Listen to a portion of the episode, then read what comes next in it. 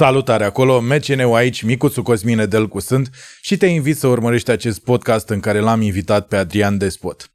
Uh, Adrian Despot este membru al formației Vița de Vie, este omul pe care îl urmăream și uh, eram absolut fascinat de ce făcea la Vița de Vie și de Vița de Vie în general, căreia îi urăm, bineînțeles, la mulți ani că au împlinit 25 de ani și au lansat și un joc. O să găsiți linkul în descriere, uh, care o să vă ducă direct uh, la download. Dacă aveți Google sau, uh, nu Google, cum îi zice, uh, Android sau uh, dacă aveți Apple, puteți downloada jocul și să vă jucați. O să vedeți boși acolo, o să vedeți tot felul de chestii disruptive peste care trebuie să treceți. Așa că te invit să urmărești acest podcast până la capăt. Ne găsiți și pe Google Podcast, și pe Apple Podcast, și pe uh, Spotify, și pe SoundCloud. Aș vrea să mulțumesc, bineînțeles, sponsorilor noștri care sunt acolo lângă noi, să le dea Dumnezeu sănătate din nou.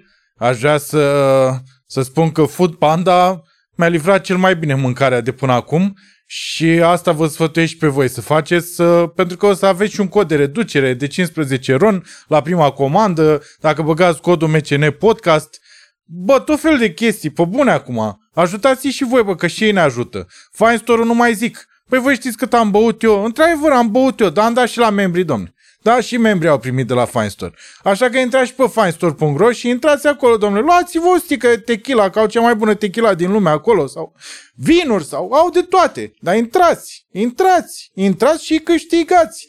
Așa și, bineînțeles, zidoshop.ro Oamenii care sunt alături de noi de la început ul anului și ne-au ajutat cu echipament. Îi salutăm de aici de la MCN Podcast și să ne mai dea și ei un semn că și noi le mai uh, urăm sănătate. Așa și uh, bineînțeles salutări blânde de aici de la MCN Podcast membrilor noștri care au dat join acolo.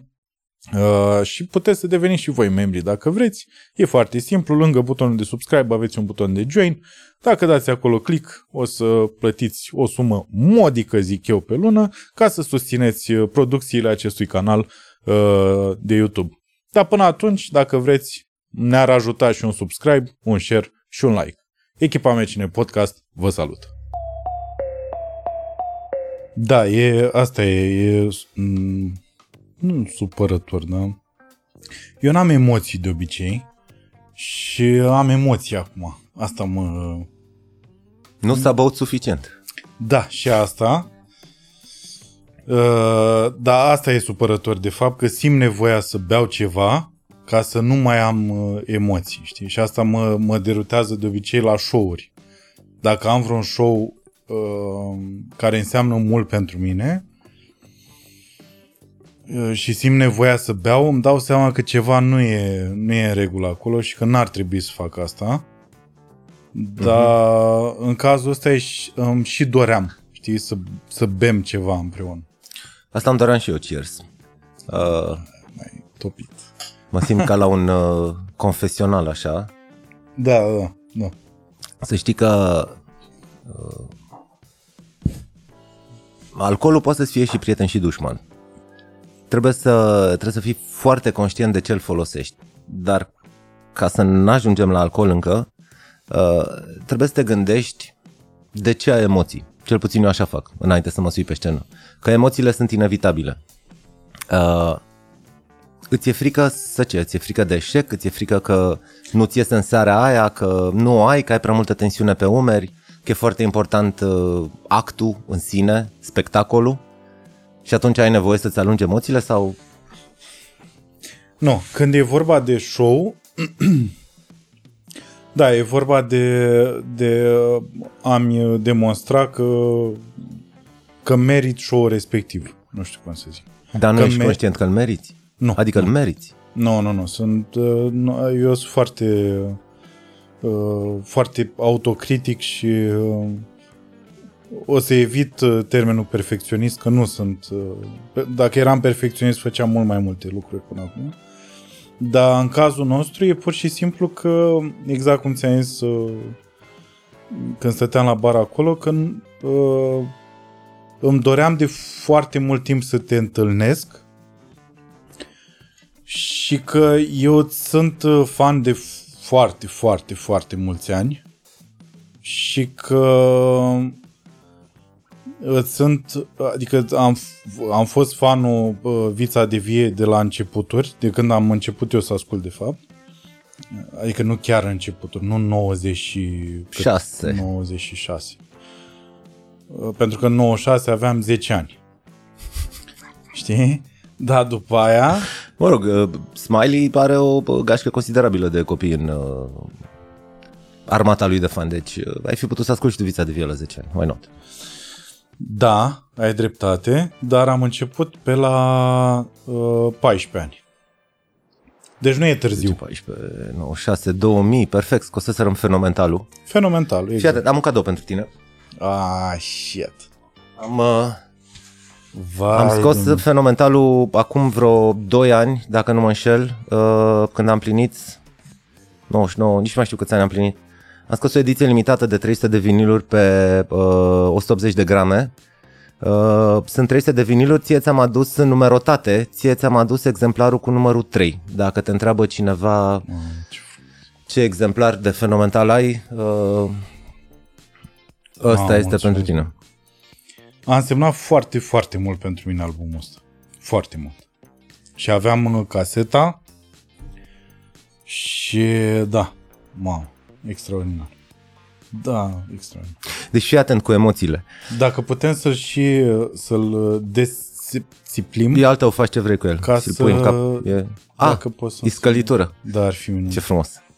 Deci cu emoțiile. Uh, la mine funcționează în felul următor emoțiile. Uh, pentru că sunt inevitabile înainte de concert. Dar uh, mă întorc tot timpul în camera mea uh, unde am crescut, la gară, în camera, în apartamentul părinților mei, care au o cameră cât masa asta, ceva extrem de mic, încăpea un pat și încă un biroaș și mă dădeam jos din pat și dădeam cu capul de perete, deci era un fel de 2 pe 3, ceva de genul ăsta.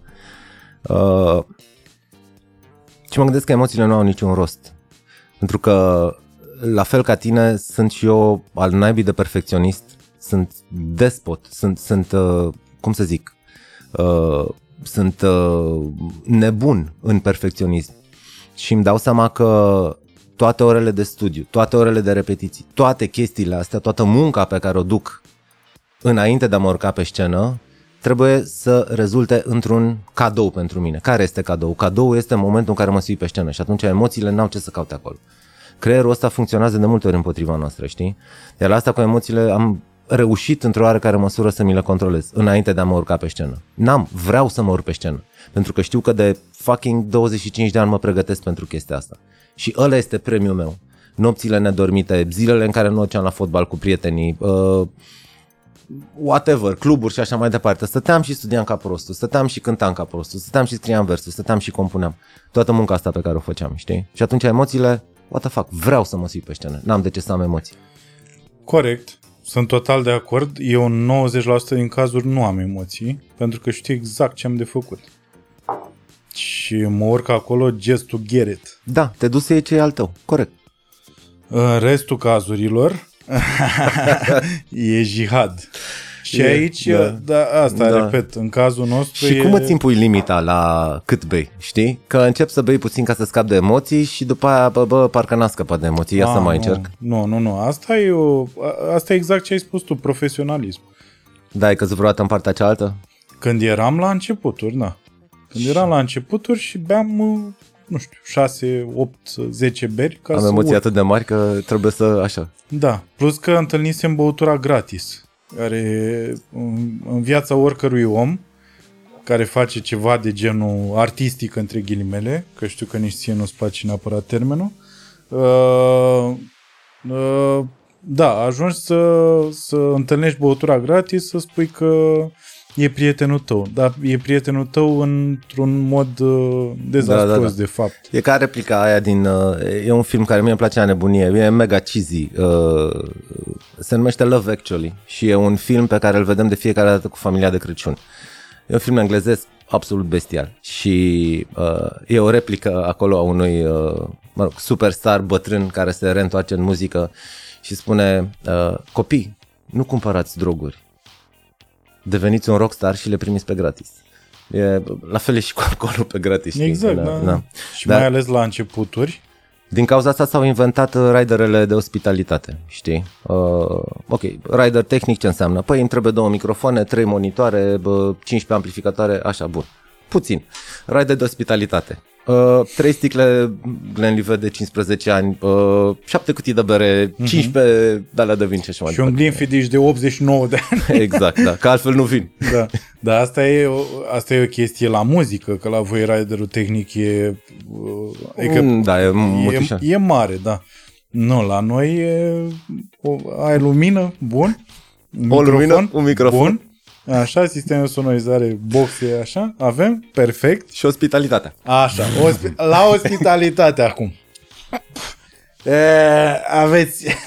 nu, dar de fiecare dată au fost... uh, De fiecare dată. În ultimii ani, de când a început stand-up-ul să devină a thing și să nu mai poată fi ignorat, uh, și-au dat seama în perioada aia în care mergeam mult pe la cluburi prin țară, și-au dat seama patronii de acolo că nu le facem uh, uh, doar o, uh, pardon, că nu ne fac ei o favoare că noi mergem la ei, uh, din contră. Uh, și atunci am început să bem uh, în funcție de Da. cum ne plăcea omul respectiv. Înainte și după, nu? Înainte, nu, să știi că înainte asta, slavă Domnului, am fost înconjurat de oameni care nu prea uh, au, au realizat că trebuie să fie, dacă nu, dacă nu ești pe scenă, mai ales la cu, în mintea mea sunt lucrurile diferite pentru că uh, în momentul în care spui niște glume, chit că le-ai construit dinainte, tu nu ai o siguranță că ele o să-ți iasă uh, 100% așa cum le-ai gândit. Și în momentul ăla ai nevoie de luciditate. Uh-huh. Într-adevăr, poți să bei un pahar înainte, poate două. La muzică, în mintea mea, iarăși, s-ar putea să fiu ignorant, uh, e mai uh, simplu. Dacă faci asta, adică dacă ai, dacă ai fenomenalul, da?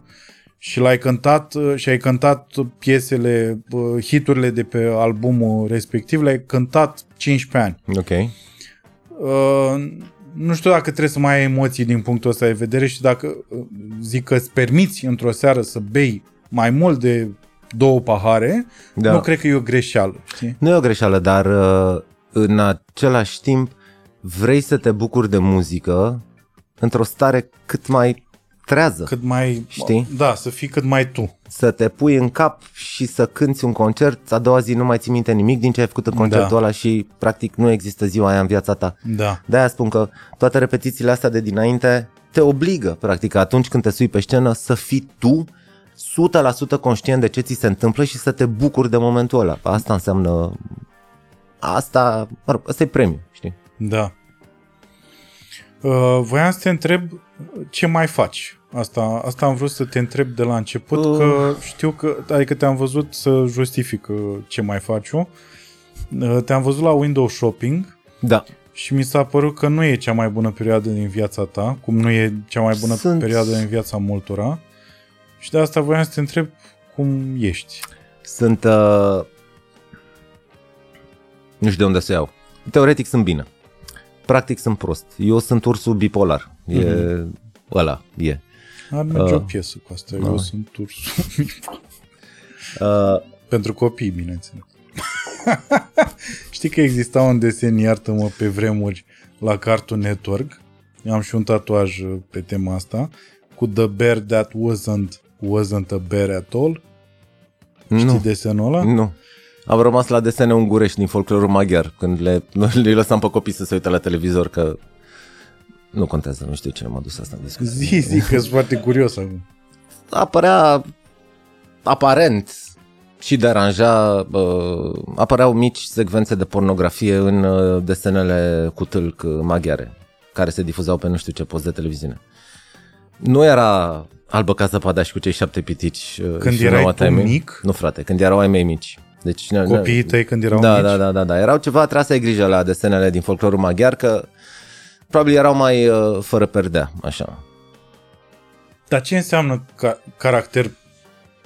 Stai că nu... Știu că a existat la un moment dat un scandal Așa. vis-a-vis de niște desene din Italia Da, care nu nu știu. erau de fapt desene, erau niște oameni îmbrăcați, sau erau desene, niște oameni îmbrăcați în niște costume uh, de I know those motherfuckers. Erau unii care săreau pe, o- nu? Cu Ăia niște, grași. niște iepurași, ceva, da. Nu erau iepurași, erau niște chestii... Unul roz, unul verde. Exact, ăia. Ăia, da, da, da, da, da, da. Știi, știu că a fost un Tăia scandal la un ce moment vină dat. Dom'le, că să futeau între ei, nu știu dacă, nu, habar Nu n-am, adevărat. nu știu care e chestia. Nu, dar era o, o Eu nu am treabă văzut, acolo. știu toată seria, nu. Era am o am treabă așteptat acolo. momentul, dar nu, n-a venit niciodată. Și la unguri ce făceau? Că nu înțeleg. La bă, astea povești din folclorul maghiar, uh, știi cum sunt poveștile? Poveștile, unele dintre ele, inclusiv în folclorul nostru, sunt fără perdea. Uh, La noi cu violență mai mult. da, mă rog, I don't know, nu știu, e, e, ceva nu era bine. Ok. Mai apărea un sân, mai, știi cum, noi suntem, uh, în ortodoxismul nostru suntem mai catolici decât papa și uh, Excelent spus. interzicem uh, desenele animate uh, omițând faptul că ai noștri copii ajung la școală și la școală, de exemplu, îți dau un exemplu din uh, din ce am pățit noi cu Toma, cu băiatul nostru cel mare. Uh, Toma la școală în clasele 1-4, prin undeva prin clasa a doua, nu era lăsat de doamnă să iasă în curte, pentru că în curtea școlii era scris pe pereți cu spray pula sau whatever, știi? Și atunci școala, în loc să fucking renoveze exact, exact. pereții ăia ai curții, nu-i lăsau pe copii să iasă în curte în pauză, că scria pula pe perete, you know? Da, deci... Uh, Dar asta da, e, asta e desenele maghiare, man, nu, da, nu, bravo lor. nu. Dar asta e problema veșnică. Am și spus uh, la un, uh, noi mai facem și podcast pentru club. Asta e proble- problema veșnică în țara asta, știi? În loc să, în loc să recondiționezi clădiri, pui uh, semn cu atenție ca de tencuială. Da, da, da. E exact aceeași chestie, mi se pare asta. Cu, hai să nu lăsăm copiii Da, da, să iasă în curte. Cum? să iasă în curte. Scrie acolo. Da, da. Uh, Mă rog, ca să revin la, la ce Așa. m-ai întrebat ce fac. Uh, uh, sunt... Uh, eu sunt om foarte sincer. Sunt foarte obosit, am obosit, am lucrat în tinerețe la școala vedetelor din 94 până prin 96, vreo 3 ani de zile, mă rog, par 2, dar au fost 3. Uh, și a trebuit să joc tot felul de roluri acolo. Rolul cowboyului, rolul, uh, I don't know, țăranului care cântă în fân. Diverse roluri. Eu fiind total nepregătit și uh, displăcându-mi actoria, adorând actoria uh, altor oameni, uh, dar displăcându-mi mie să joc roluri. Eu nu am apucat, a- adică am devenit așa un mic soi de uh, uh, eveniment. În 94-96 școala vedetelor era the fucking shit. Uh, eu mă bucuram de tot succesul de pe pământ, dar nu apucam să fiu eu niciodată și te bucurai? nu, de niciun fel. A, a fost un coșmar. Uh, și atunci, acum am terminat cu școala vedetelor, am plecat de acolo, am zis că nu o să mai joc în viața mea niciun rol. Chestia asta uh, cumva lucrează în continuare și împotriva mea, dar și pentru mine. Pentru că sunt un om extrem de deschis. Uh, sunt o persoană publică prin natura meseriei. Oamenii nu sunt obișnuiți să vadă persoane publice, uh, artiști, dacă vrei, asumați, reali. Pentru că majoritatea artiștilor de la noi sau și de afară sunt uh, niște construcții, știi, care se prezintă mereu și mereu la televizor și în orice apariție ca niște oameni a căror viață este perfectă, my dick is bigger than yours, e un 24-7 în care tot timpul trebuie să faci cât de șmecher ești tu, ce proiecte senzaționale ai, cât de bine îți merge și așa mai departe. Fuck that. Nu pot să fac chestia asta. Și atunci din 96 într-o piață românească în care toată lumea a încercat să fie cât mai glorioasă și mai frumoasă și mai fantastică și mai deșteaptă și mai extraordinară, am apărut noi vița de vie, care am zis, man, ăștia suntem, I don't care, știi? Ăsta sunt cu cearcăne, bine le-am din clasa 3 adică nu e ceva care s-a întâmplat acum, e ceva genetic. Uh, și atunci n-am o viață perfectă, dar sunt unul dintre artiștii care recunoaște lucrul ăsta. Pentru că viața asta este mult prea scurtă, mult, mult prea scurtă să te apuci să joci alte roluri. Știi? Adrian deștept, Adrian frumos, Adrian inteligent. Nu, man. Ăsta sunt, ajung să mă cunosc și ăsta mă prezint. Astăzi sunt obosit, mâine n-am chef, astăzi uh, nu știu ce, poi mâine, whatever. Uh, și atunci, referitor la întrebarea ta, uh, câteodată fac bine, câteodată fac rău.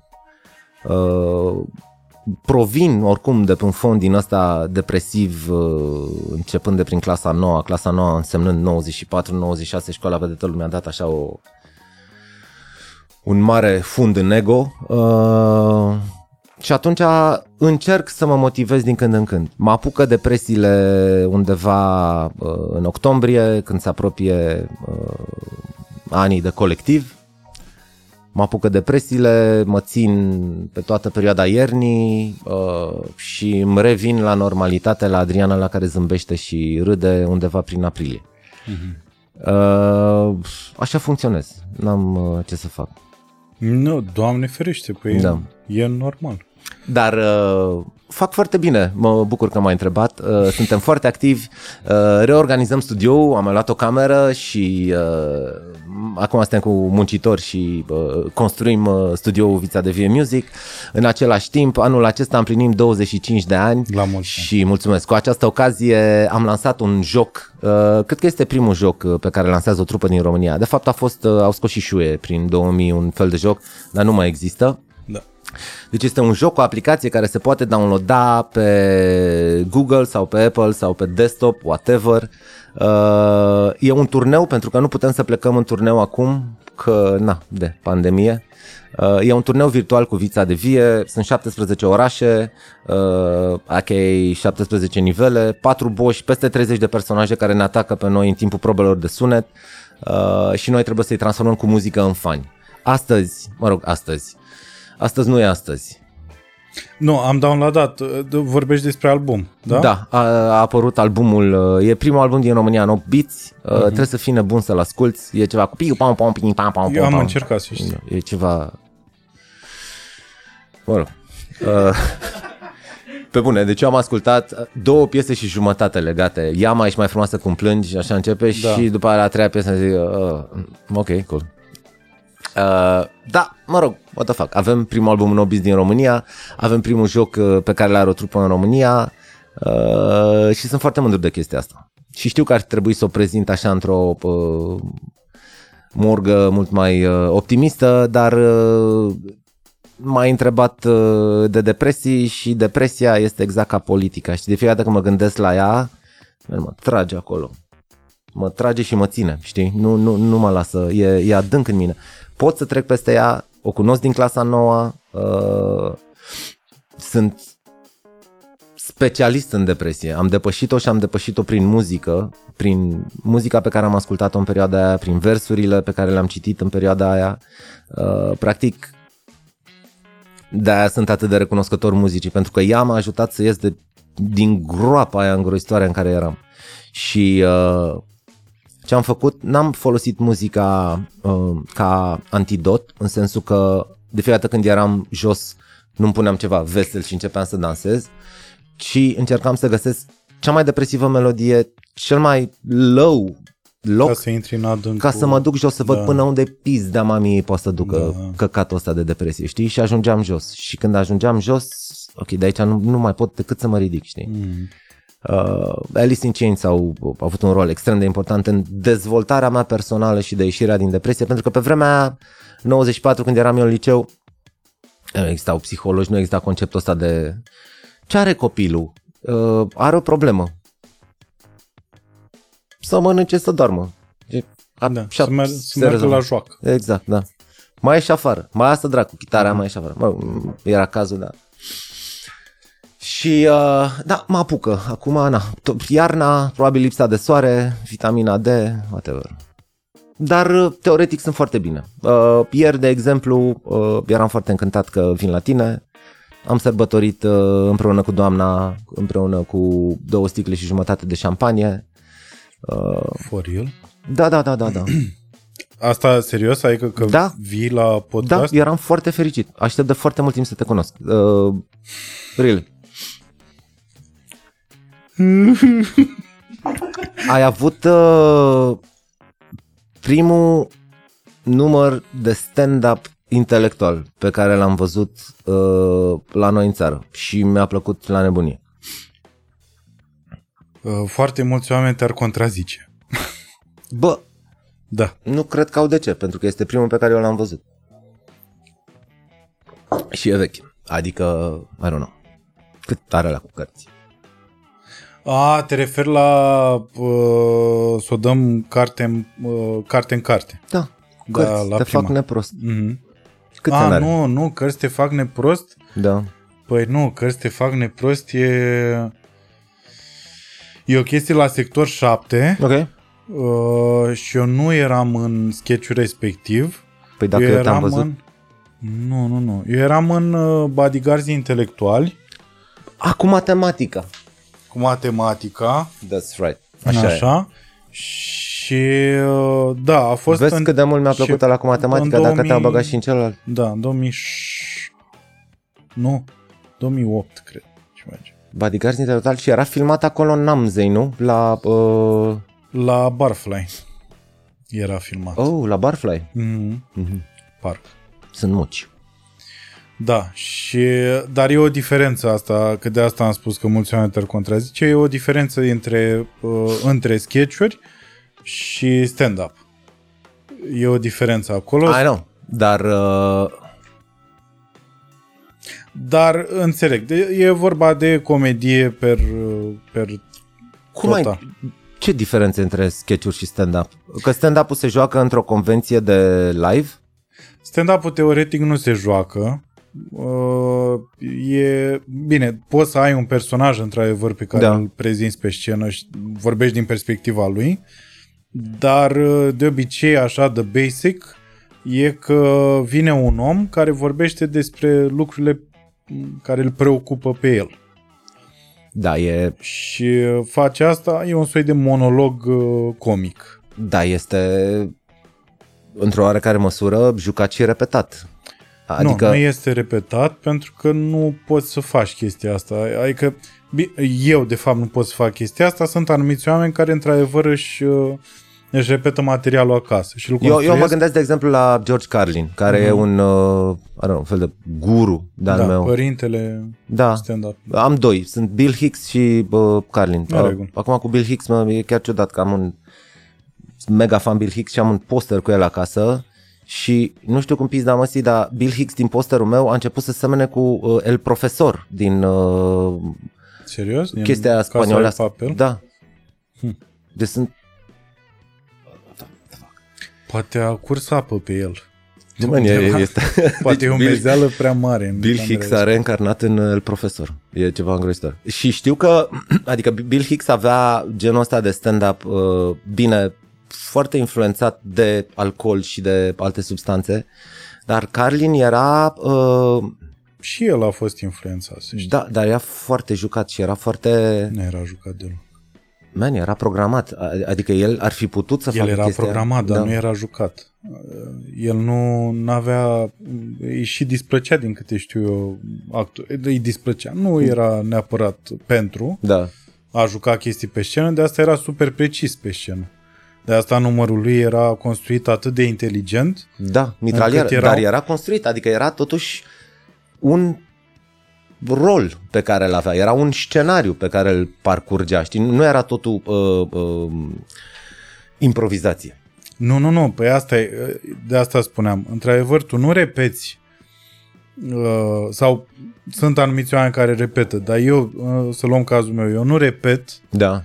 Uh, improvizez la început ca să-mi construiesc materialul și după aia am las această portiță deschisă că s-ar putea într-o seară să vreau să improvizez uh, pentru că uh, la început ceva nu, o cărămidă nu s-a suprapus Da, da, da. perfect pe alta Și încerci să o pui. și încerc să o pun. Uh, Nu fac un scop din chestia asta, eu vin pregătit acolo, Da. da. eu știu ce am de spus, știu intonația, știu virgula, știu pauza, știu. Dar îmi las, îmi las ușa aia deschisă. Știi? La și... el părea că e totul atât de ceas elvețian, Da. da bine, nu avem de unde să știm, încât uh, mi-e, mi-e greu să cred că era ceva, unul la mână jucat, doi la mână lăsat la voia sorții. Da. Dar zi cum te simți când termin spectacolul? Depinde ce spectacol. Nu bun. Îmi dau cu Tesla în coaie, de obicei. De ce? Că n-a fost destul de bun. Ac- Atunci, imediat, Da, imediat. nu te bucuri de... Nu mă bucur. Eu nu mă bucur. Mamă, ce... Eu nu mă bucur. M-am acasă, bucurat. în genunchi. Nu, nu, nu, nu. Prea mă fac căcat în seara respectivă, dar uh, am avut... Tu de fapt cauți o scuză. Nu, nu, nu. Vine natura. Uh, la sala Palatului, acum ultimul show pe care l-am avut la sala Palatului, în sfârșit am reușit în trei ani de, de încercare uh, pe scena aia să, în sfârșit, să, să mă ridic unde voiam eu să mă ridic. Și a fost o... Am coborât într-adevăr de pe scenă și am zis asta e în pizda mătii. În sfârșit. Și a fost o... Cred că a fost prima oară când am fost mulțumit cu mine. Și a fost o senzație foarte frumoasă. Cât a ținut? Câteva ore. De ce? Pentru că după ce s-a întâmplat în orele alea? Păi veneau alte show Știam că materialul ăla pe care l-aveam... Că de asta am fost mulțumit de mine. Materialul ăla pe care l-aveam eu în seara respectivă nu era, nu era ridicat până unde trebuia. Uh, nu ajunsese deloc la maturitate și am reușit, asta a fost mulțumirea, că am reușit cu căcatul ăla să rup sala palatului. Și pentru mine a fost, înseamnă că am, am dobândit unde nu aveam. Uh-huh. Adică nu aveam energie, nu aveam... Uh, eram cinstit, exact cum ești tu, știi? Pe scenă eram cinstit. Dacă am o zi proastă, am o zi proastă. Și mi-am dat seama că, uh, artistic vorbind, da. nu e bine să faci chestia asta. Nu, pe scenă nu. Pe scenă trebuie să rup capul. Pe scenă trebuie da. să rup capul. Pe scenă, în momentul în care simți că pierzi, trebuie să, să pornești toate motoarele și să câștigi în seara aia, da. neapărat. Da. Asta așa e. Și aia am câștigat în seara aia. Am câștigat, în sfârșit mi-am, am, mi-am dovedit că, că nu mai sunt grasul ăla muist care stătea pe scenă și eram... Uh, nu mă interesează. Nu mă interesează neapărat dacă în seara asta nu știu ce s-a întâmplat. Dar și am câștigat un Crezi că există vreun risc să ai momente din astea foarte bune care să nu poți să le reproduci sau să le surclasezi în timp? Dar niciodată nu, nu? poți să reproduci, nu. Asta e... De asta se, se vorbește la teatru despre al doilea spectacol de obicei. După premieră, știi? că ai făcut premiera, a ieșit totul brici și e normal, știi? După toată tensiunea aia strânsă, da. după toate jnururile, după tot, toată energia pe care ți-ai depus-o aproape 100% acolo, e normal ca premiera să rupă absolut. Adică să fie, e normal. Așa ar trebui. Așa ar trebui să fie normal. Să fii ceas elvețian, efectiv, la virgul, la punct, la tot.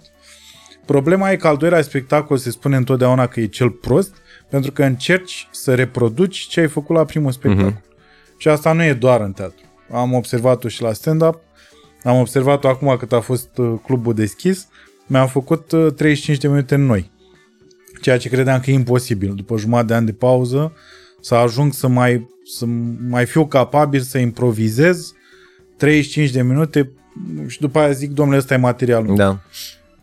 Dar, uh, da, am reușit chestia asta Uh, și când mi-a ieșit prima oară bine și am început să le leg, deci tot ce improvizasem până atunci am început să leg, mi-a ieșit bine show-ul ăla și după aia al doilea, după aia am încercat, dar bă, știi cum, fără să vreau, deci exact ca un imbecil, am încercat să reproduc ce mi ieșise mie bine, pentru că aveam niște ancore mici pe care mi le plasasem în creier, știi?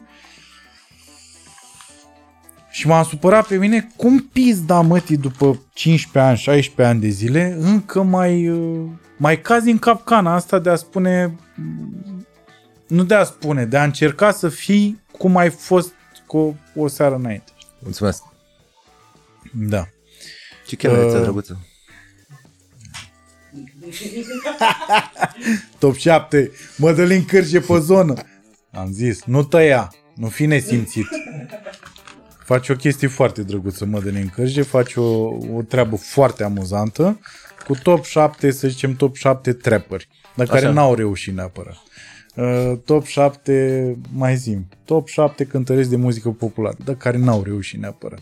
Și e foarte amuzant și face o treabă foarte amuzantă, dar e el, uh, e el nebun și nu vrea să știe lumea. Uh, bun. Spune-mi, te rog, că mi se pare că avem această caracteristică comună Uh, dacă e, până acum s-a dovedit, tu fiind mai mare decât mine cu 10 ani, dacă s-a dovedit, am vrut să-ți amintesc, dar, da, dacă, dacă ți se pare până acum uh, rău că ești empatic, că ești atât de empatic. Că pare, uh, pare că ești rac. Dar de unde dacă știi că îmi ești permiți empatic? Să... De unde știi că sunt empatic? Doamne, că pentru sunt. că...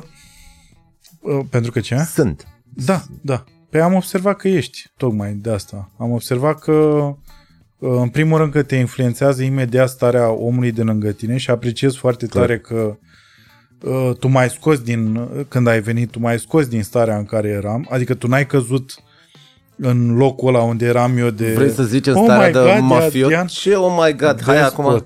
Deci am intrat în club, aici am coborât, Exagerezi. mirosea de susa trabuc, așa, așa.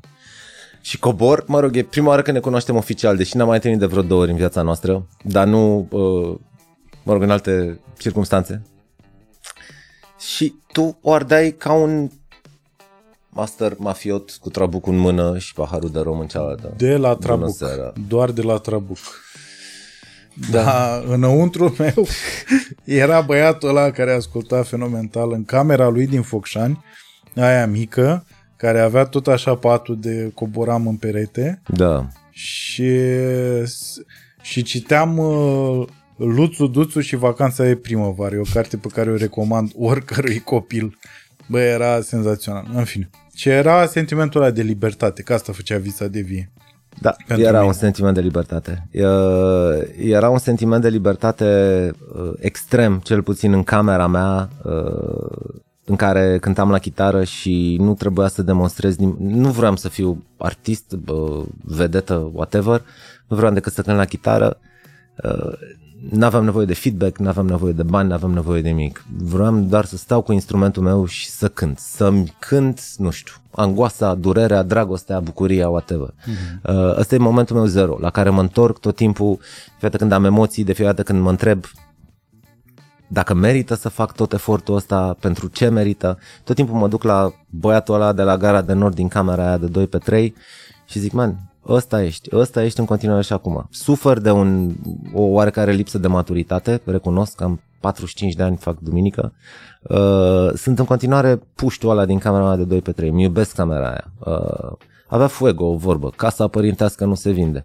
Acum maica mea a rămas singură, uh, bunica mea s-a dus, taică mi s-a dus și uh, este într-un apartament de trei camere și un pic, adică trei camere și camera mea, știi, și o să rămână. Camera aia o să o păstrez, că e un fel de templu al meu, în care de fiecare dată când am nevoie de, de mine, așa cum sunt real uh, și neinfluențat de, nu știu, paraziți, uh, mă duc acolo. Uh, și ca să mă întorc la întrebarea ta cu empatismul, empatismul ăsta uh, este o bucurie atunci când vine vorba de muzică și de creație, pentru că mă face să mă conectez foarte ușor cu uh, atributele de care am nevoie pentru a-mi desăvârși uh, actul artistic, chit că sunt versuri sau muzică sau producție muzicală. În același timp este o corvoadă pentru că sunt uh, uh, sunt ca o pizdă proastă, sincer. Mă, să-mi cer scuze uh, Din cauza- spectatoarelor expresiei. Nu, frate, sunt... Uh, Sensibilității exagerate. sunt extrem de sensibil. Uh, mă omoară, de exemplu, uh, ăsta este motivul pentru care nu fac politică sau, sau nu am un spirit civic intens, pentru că Te omor. mă omoară, se, îmi rămâne în stomac, se transformă în ulcer, am trecut acolo, been there, done that. Nu pot. Rău, d- dacă mă conectez la rău, rămâne în mine și mă devorează. Și atunci nu vreau să-l primesc. Uh, sunt empatic cu convoaiele de mormântări, de exemplu, dacă îți vine să crezi. Trec în mașină pe lângă un convoi de mormântări și uh, man, durerea aia care există într-o oarecare formă uh, intră în mine. Simt, simt durerea oamenilor pe lângă care trec. Uh, câteodată ajută, câteodată e un chin. Știu. Sper să nu fiu empatic cu proiecția viitorului așa cum uh, o văd eu în momentul de față, cel puțin pentru branșa noastră, uh, care nu că e sumbru, nu există. Da, ai, ai făcut și... Ai fost la terapie. Nu. Da, Ai am fost. descoperit, ai descoperit singur uh, legătura cu băiatul ăla din cameră, pentru că Nu, am trecut singur. fix prin aceeași chestie, dar eu am avut nevoie de... Nu, singur. Uh, singur cu muzică.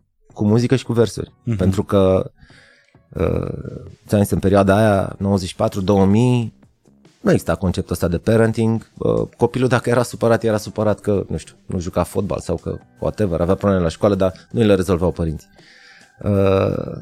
Uh, și am trecut prin toată chestia asta da, dacă vrei, făcând terapie, ascultând mii de albume de muzică și citind versurile alea și uh, versuri scrise de oameni, versuri sc- scrise cu sânge aproape, știi? Uh, și experiențele lor m-au ajutat pe mine să trec peste problemele mele. Problemele mele, la rândul meu, și rezolvările lor au fost puse în versuri și au ajutat alți oameni să treacă peste problemele lor. Cred că ăsta este, uh, cum să zic,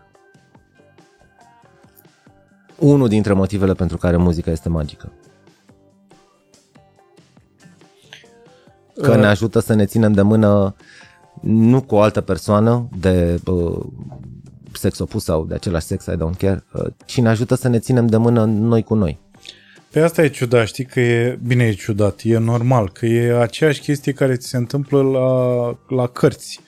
Știi, în momentul în care ai citit o carte și ai descoperit că cineva cu mă, sute de ani are aceeași problemă pe care o ai tu în moment, avea aceeași problemă da. pe care o ai tu în momentul ăsta. Știi? Și de asta, într-adevăr, uh, și pentru mine muzica era, era terapie, știi? Doar că n-am reușit să fiu atât de, de profund și uh, cred că și matur, că degeaba zici tu de asta cu maturitate, dar cred că și maturitatea joacă un rol important în momentul în care reușești să te legi pe tine ca adult, între ghilimele, de cine ești tu de fapt, cine e înăuntru da. tău și îți mai bate la înțevi și spune Coaie, ce ai făcut cu mine? exact, Alo? exact, exact. Da. Exact cum avea Nea un Bladon piesa aia cu uh, știi cine, nu ești ci- nu e, știi, nu ești cine îmi doream să fii. Știi când uh, te uiți la poza Da. care m-a rupt efectiv piesa aia. Dar Hai să uh, ridicăm paharul pentru da, fratele da. Ion. Da, da. Uh, da, și, și mi-am dat seama că atât de... Trebuie să beau. Trebuie. Atât de multă liniște am căpătat în momentul în care mi-am dat seama că băiatul ăla n-a dispărut. N-a plecat nicăieri. E acolo și sunt eu. și că de acolo pleacă tot. Pleacă putere, pleacă exact ce... Dar știi cum e uh, chestia asta pe care o facem noi acum e cu duși întors, pentru că oamenii se uită la noi și uh, practic noi suntem două povești de succes, corect? Suntem doi oameni realizați. Uh, Suntem ok. Da. uh, Dumneavoastră mai abitir. suntem uh, suntem doi oameni realizați, suntem Micuțu și Despot, corect? Uh, și ne plângem. Dar Cumva. cine s-a plâns? S-a Uite plâns așa un cineva în pic, momentul da, ăsta? noi de noi, da. Bă, nu mi se pare. Mi se pare că în momentul în care e vorba de unul la mână, e vorba de mult prea multă sensibilitate și asta e foarte ciudat, repet, că nu ești uh, rac, deci ai semnalmentele unui rac în deplină forță, ca să zic așa, deși n-am nicio treabă cu asta cu horoscopul, dar mi-am dat seama la câți oameni am întâlnit, uh, coincid foarte multe lucruri. Foarte multe lucruri cu perioada în care ești născut. Pizda, mă, o fi o, I don't know. o coincidență. Teoretic sunt și berbec, atât. dar uh, toată viața am crezut că sunt berbec pentru că sunt născut pe 21 martie și e prima zi de berbec. Până Mm. în ziua când am citit horoscopul uh, de la pești, Mm. care sunt tăia de dinaintea berbecilor. Că așa e, așa s-a făcut lumea. Au fost pești și din pești uh, au ieșit berbeci. E, Da, da. și mai mulți. mai mulți ești. Și frate, am ajuns la concluzia că sunt pește. Sunt pește cu un pic de berbec așa, dar sunt mega pește. Probabil că peștii cu racii, dacă zici și tu. De asta spuneam că e cu duși întors. Că pe de-o parte poate părea din partea aia a camerei că uh, cumva ne plângem. Pe de altă parte, Să cred că este foarte important ca oameni ca noi uh, să nu o ardă într-o perfecțiune din asta inexistentă. Pentru că oamenii care se uită la noi uh, uh, își imaginează că există o viață perfectă, iar viața nu este perfectă și poate că asta este și farmecul ei, știi, imperfecțiunea asta ei și uh, micile ei impasuri peste care trecem sau nu trecem, uh, faptul că suntem noi și suntem asumați în fața camerei de filmat mi se pare uh, în egală măsură că este uh, benefic, știi? Că poate părea la un moment dat ca o discuție între două babe. E, Știu, dar nu, nu e cazul, mai ales că oamenii care se uită la podcast de obicei, am observat că n-au nicio problemă. În primul rând că se identifică cu lucrurile pe care le discutăm. În al doilea rând că dacă au o problemă cu ceva, au o problemă cu romgleza. Mm. Am tot întâlnit acest termen de nu ai... uh, Deci poți să spui niște lucruri care îți uh, elucidează foarte multe misteri. Îți clarifică multe uh, angoase, multe probleme pe care le aveai. Dar Așa să și nu- zici că uite bă și despot are aceeași chestie.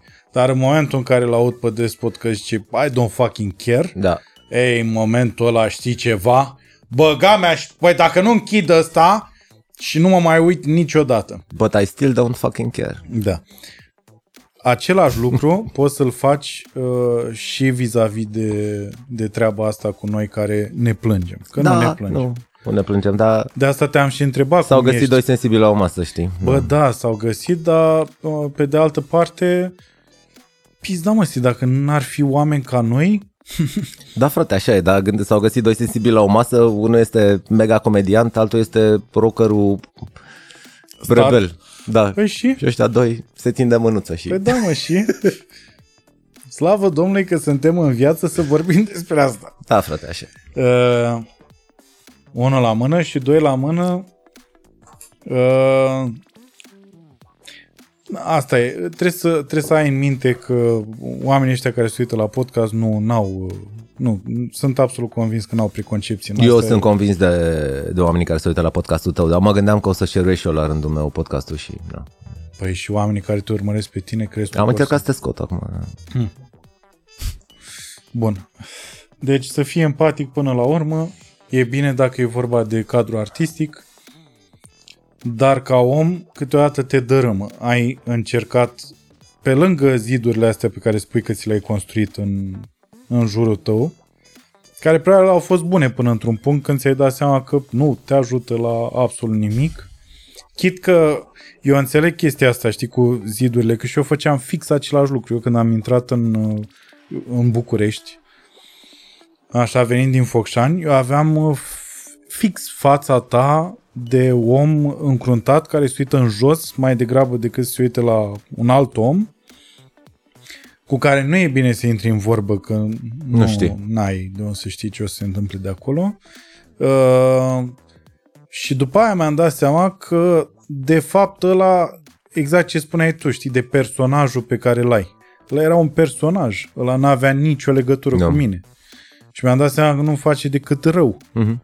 Și de ce să mă identific eu cu o chestie care nu, nu are legătură cu mine, știi? Uh, și presupun că și tu ai, ai, ai, Știi cum e ai la mine? conștientizat aceeași chestie vis-a-vis de ziduri, Uh, cred. nu cred. Cred că am ajuns să... Cred că am ajuns să... Să-ți dau o brichetă. Dă și mie o brichetă. să Cred că am ajuns să... Ce sunt azi dintr-o eroare. Pentru că absolut nimic nu m-ar fi calificat uh, în 90 și... I don't know, 4, Tu încă mai 6. crezi asta? Încă da, mai crezi că a fost sunt o eroare? convins. Uh, a fost, uh, dacă aș fi fost uh, privit din spațiu de civilizații extraterestre, începând cu clasa 5 când am început să cânt la chitară și uh, dintr-o eroare, în loc să învăț să cânt uh, folk, uh, maica mea m-a dat uh, la, la chitară clasică. Și învățam să cânt uh, la chitară clasică, nu-mi plăcea absolut deloc, deloc, deloc, Deloc. Deloc, Bach, că urma Bach, știi? Mă gândeam la Bach. Uh, Bach nu poate să fie înțeles de un copil de 5 ani. E imposibil. Iar eu trebuia să învăț Bach și să-l cânt bine. Deci, ce n-ai înseamnă să cânti Bach bine? Adică nu-mi plăcea să studiez, era un coșmar orele de chitară, profesorul la venea, eu știam că n-am studiat absolut deloc și uh, mi-era rușine, ăla stătea după mine, noroc. Domnul stătea după mine, am un mare respect pentru el, care a rezistat eroic vreo trei ani de zile cu un copil care nu studia absolut niciodată. După care am abandonat chitara și undeva prin clasa 8 am reluat-o și am devenit autodidact. Uh, dar n-am fost niciodată un mare chitarist. Uh, dacă cineva m-ar fi privit din spațiu și a fost o gașcă de 100 de chitariști uh, și ar fost un concurs, eram pe ultimul loc. După care am intrat la școala vedetelor și n-am avut niciodată uh, eu un instrument bun, în sensul că vocea mea nu e cea mai plăcută voce de pe pământ, da? nu, nu, vocea este un instrument, dar știi cum e, vioara nu știu care sună extraordinar, pianul nu știu care sună extraordinar, sunt oameni care se nasc cu o voce fantastică, încep să cânte și te topești așa, pentru că sună foarte bine, le rezonează creierul, creierul, cutia craniană și așa mai departe. Eu am fost la polul opus, acolo eram. Uh, nu m-aș fi calificat niciodată ca un solist. Da, uite, copilul ăla este, uh, are talent și are o voce pădra. Deci eram ultimul din curtea școlii. On and on. Nimic nu m-ar fi calificat în punctul ăla al vieții mele că o să ajung ce am ajuns după 25 de ani de vița de vie. Dar faptul că am insistat să fac lucrul ăsta și că mi-am asumat nebunia asta de a fi nebun și de a mă ține de muzică și de a fi profesionist, oricât de greu mi-a fost, în orice perioadă, adică inclusiv când nu mai stăteam cu părinții, eram profesionist, vița de vie era singurul lucru pe care îl făceam uh, și nu, Procul n-a stat în România foarte, a stat foarte bine înainte de 90, dar după 90 nu poți să spui că e o meserie pe care ți-o alegi, ce vrei să te faci când ești mare? Păi vreau să mă fac dentist, că o să câștig mulți bani, vreau să mă fac uh, nu știu ce uh, doctor din asta de implanturi pentru că se câștigă mulți bani și vreau să mă fac muzician de rock pentru că, nu pentru că se câștigă mulți bani, că asta este ultimul lucru. Asta era și cu actoria, fix același lucru. Da. Că voiam să revenim un pic la uh, zidurile astea care te înconjurau. Multe din ele au fost impuse de mine pentru că nu s-a mai putut. Adică, după ce am scos Fenomenalul în 1999, uh, am, uh, practic am ieșit la suprafață cu albumul Fenomenal, cu basul și cu toba mare și ce se întâmpla. Basul și cu toba mare era deja o melodie care rupea în live-uri, adică eram în turneu cu holograf și timpuri noi și noi eram în deschidere. Uh, nu a apăruse albumul fenomenal, aveam o piesă nouă, era basul și toba mare și o cântam în, uh, în repertoriu, în show și efectiv se rupea sala în două, la o piesă la prima audiție, știi?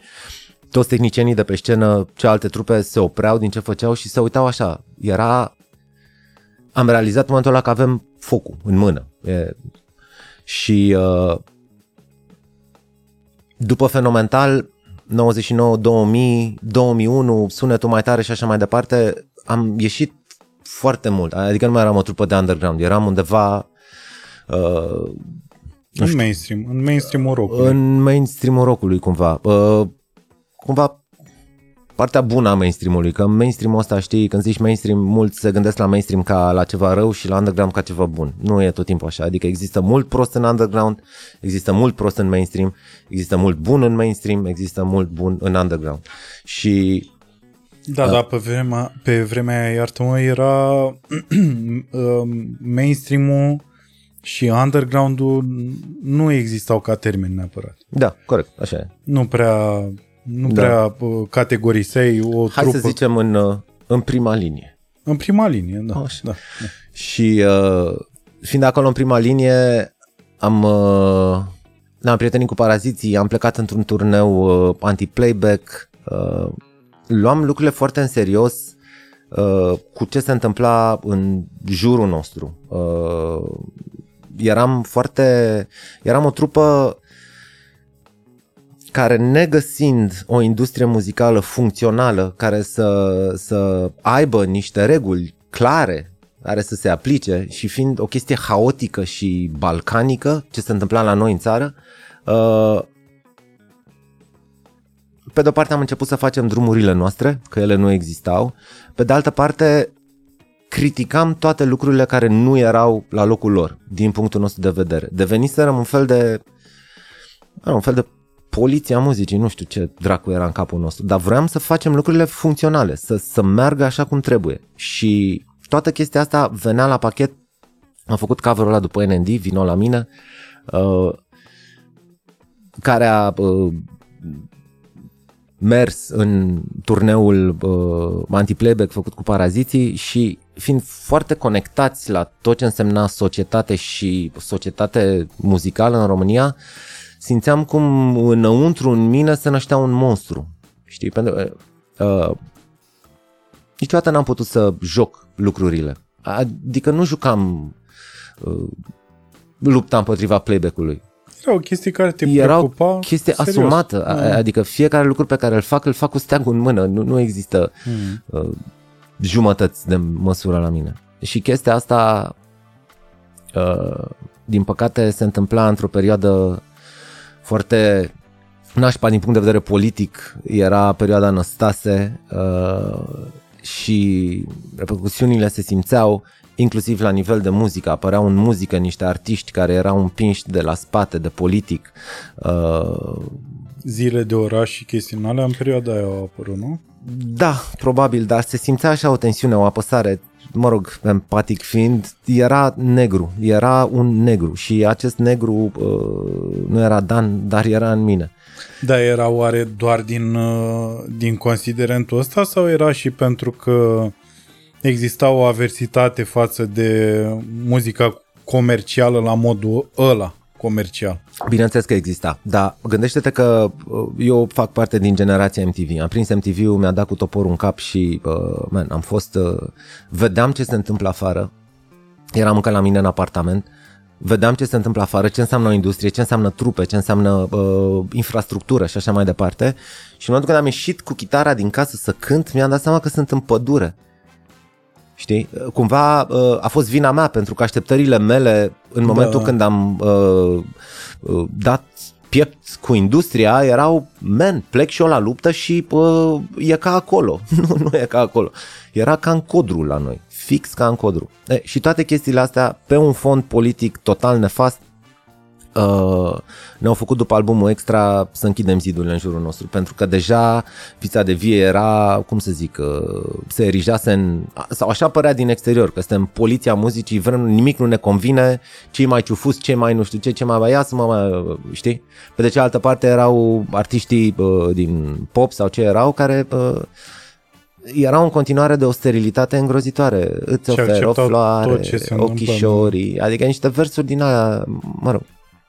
Uh, și începând cu 2002, după albumul Extra, exact asta am făcut. Am zis, nu se mai poate. Adică mă consumam atât de tare că lucrurile nu erau așa cum îmi doream, că am zis, stop, fac that.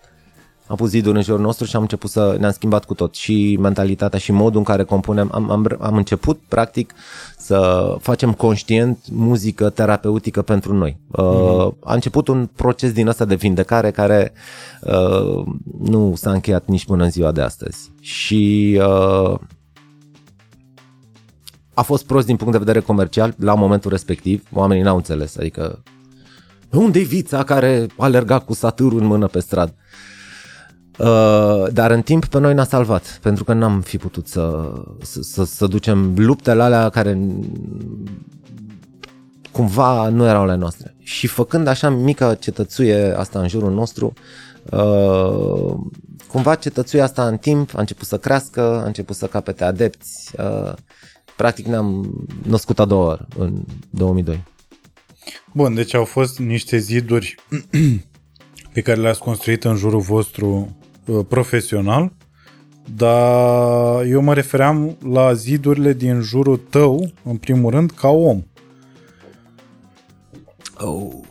La asta mă refeream eu, la zidurile alea de, domne, n-ajungi la Adi. Nu, nu poți să, Păi n-ajungi la Adi nu poți să pentru că- vorbești cu Adi. Nu poți să vorbești cu Adi, nu puteai să vorbești cu Adi până prin 2007. Uh, Deci Pen- până în 2007 a fost. cam până prin 2007, uh, când am făcut un fel de pact cu mine, m-am, m-am înțeles pe mine, am ajuns la o rezoluție din asta, am, uh, într-un mod foarte ciudat, influențat de filmul Matrix, am, uh, în urma unei mici serii de revelații, Trebuie să râdem un pic la chestia asta. de ce?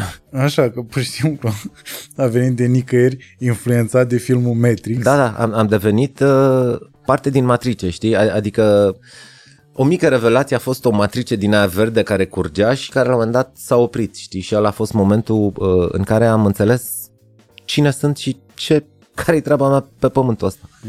Uh, până atunci, până în 2007, din 94, uh, 6 și cu 7, 13 ani, am fost un puști pe care eu, dacă l-aș fi întâlnit pe stradă, probabil l-aș fi bătut, știi? Pentru că eram uh, foarte ciudat.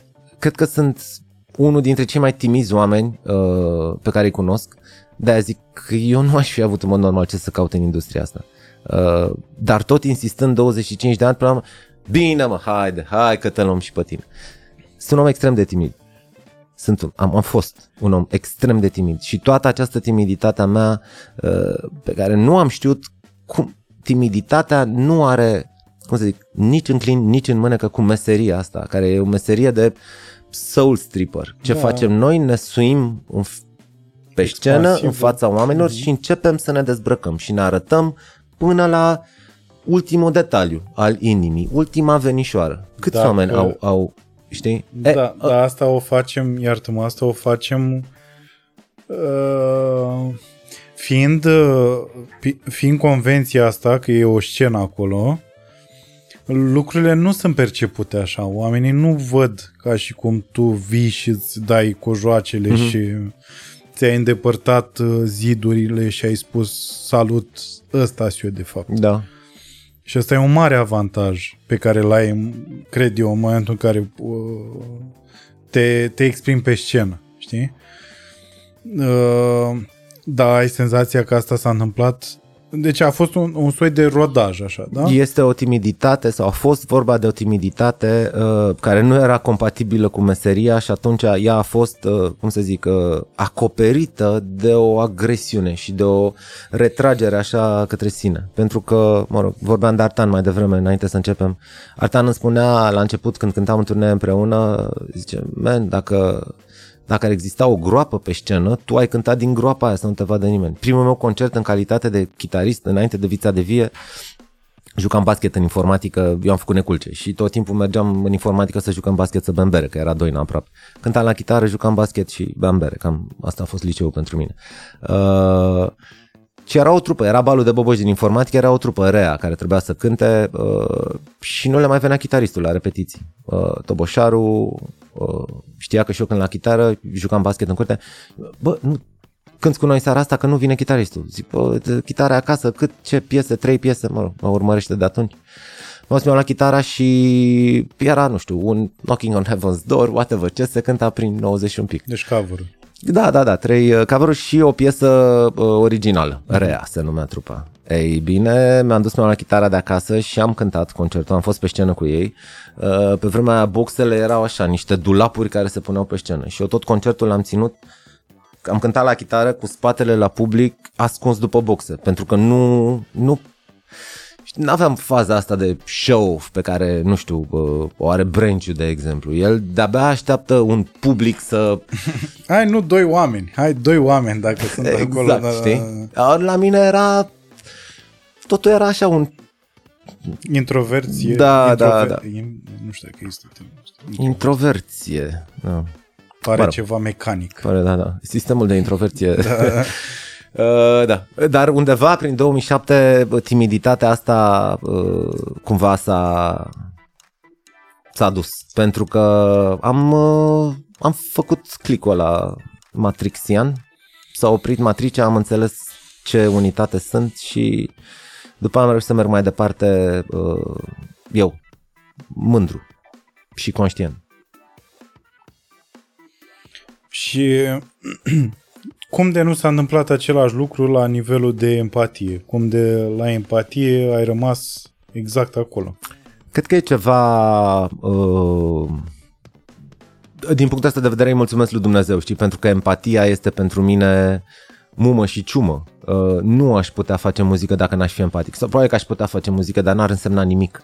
Uh, muzica mea are uh, atât de multă însemnătate pentru mine, uh, tocmai pentru că sunt empatic și ea funcționează ca, ca un album de amintiri, uh, ca, ca o, uh, apropo de fenomenal, funcționează ca o rețetă, știi? Adică cum am trecut peste uh, issue ăla din viața mea? Uite, făcând dur de dura sau făcând luna și noi sau nu știu, scriind uh, niște versuri sau așa mai departe. Eu la un moment dat făceam un exercițiu și mă uitam la toate știrile nasoale.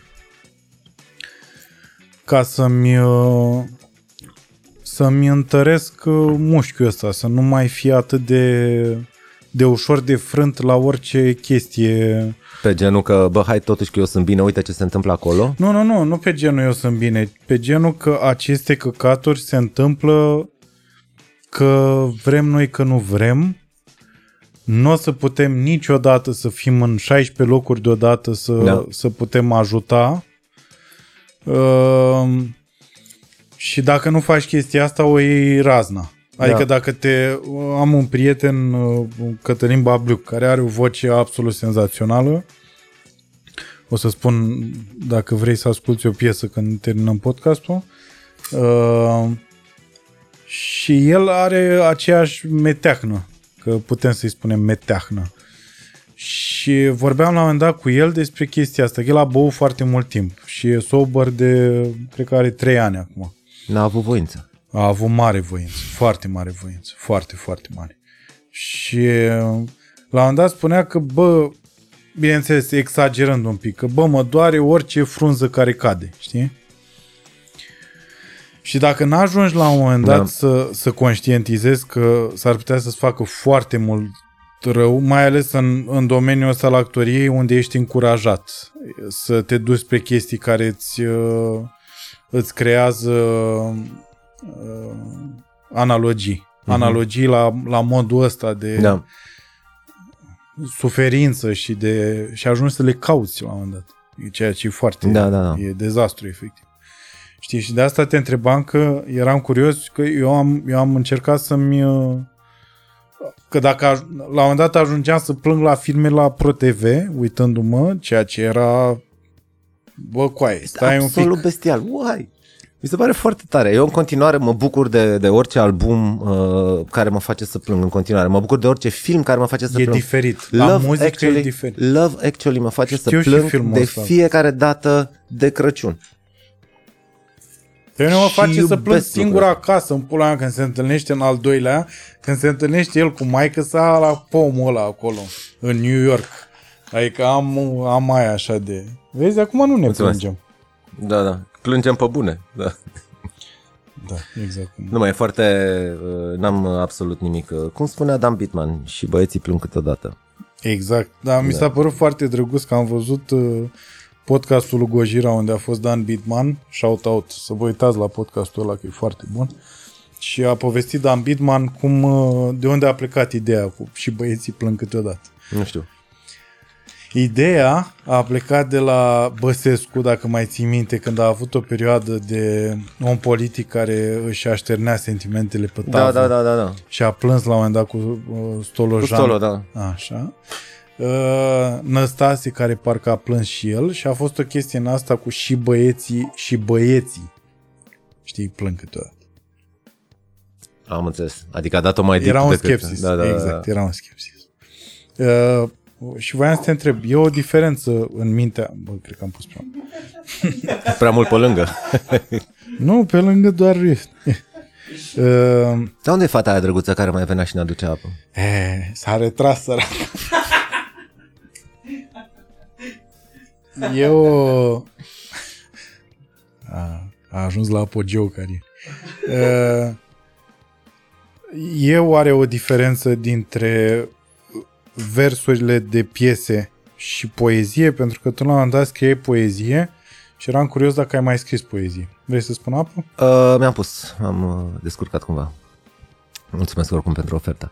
Uh, poezia are... Uh, Hai să-ți răspund altfel. Am un prieten care e arhitect, fost coleg de liceu, avem o gașcă din liceu, ne tot, vedem, ne tot vedeam înainte de pandemie, nu, de trei ori pe an, ceva de genul ăsta și depănam amintiri și, bineînțeles, uh, îmbibate în uh, uh, mult alcool. Ca să ne aducem aminte de anii de liceu, nu de altă.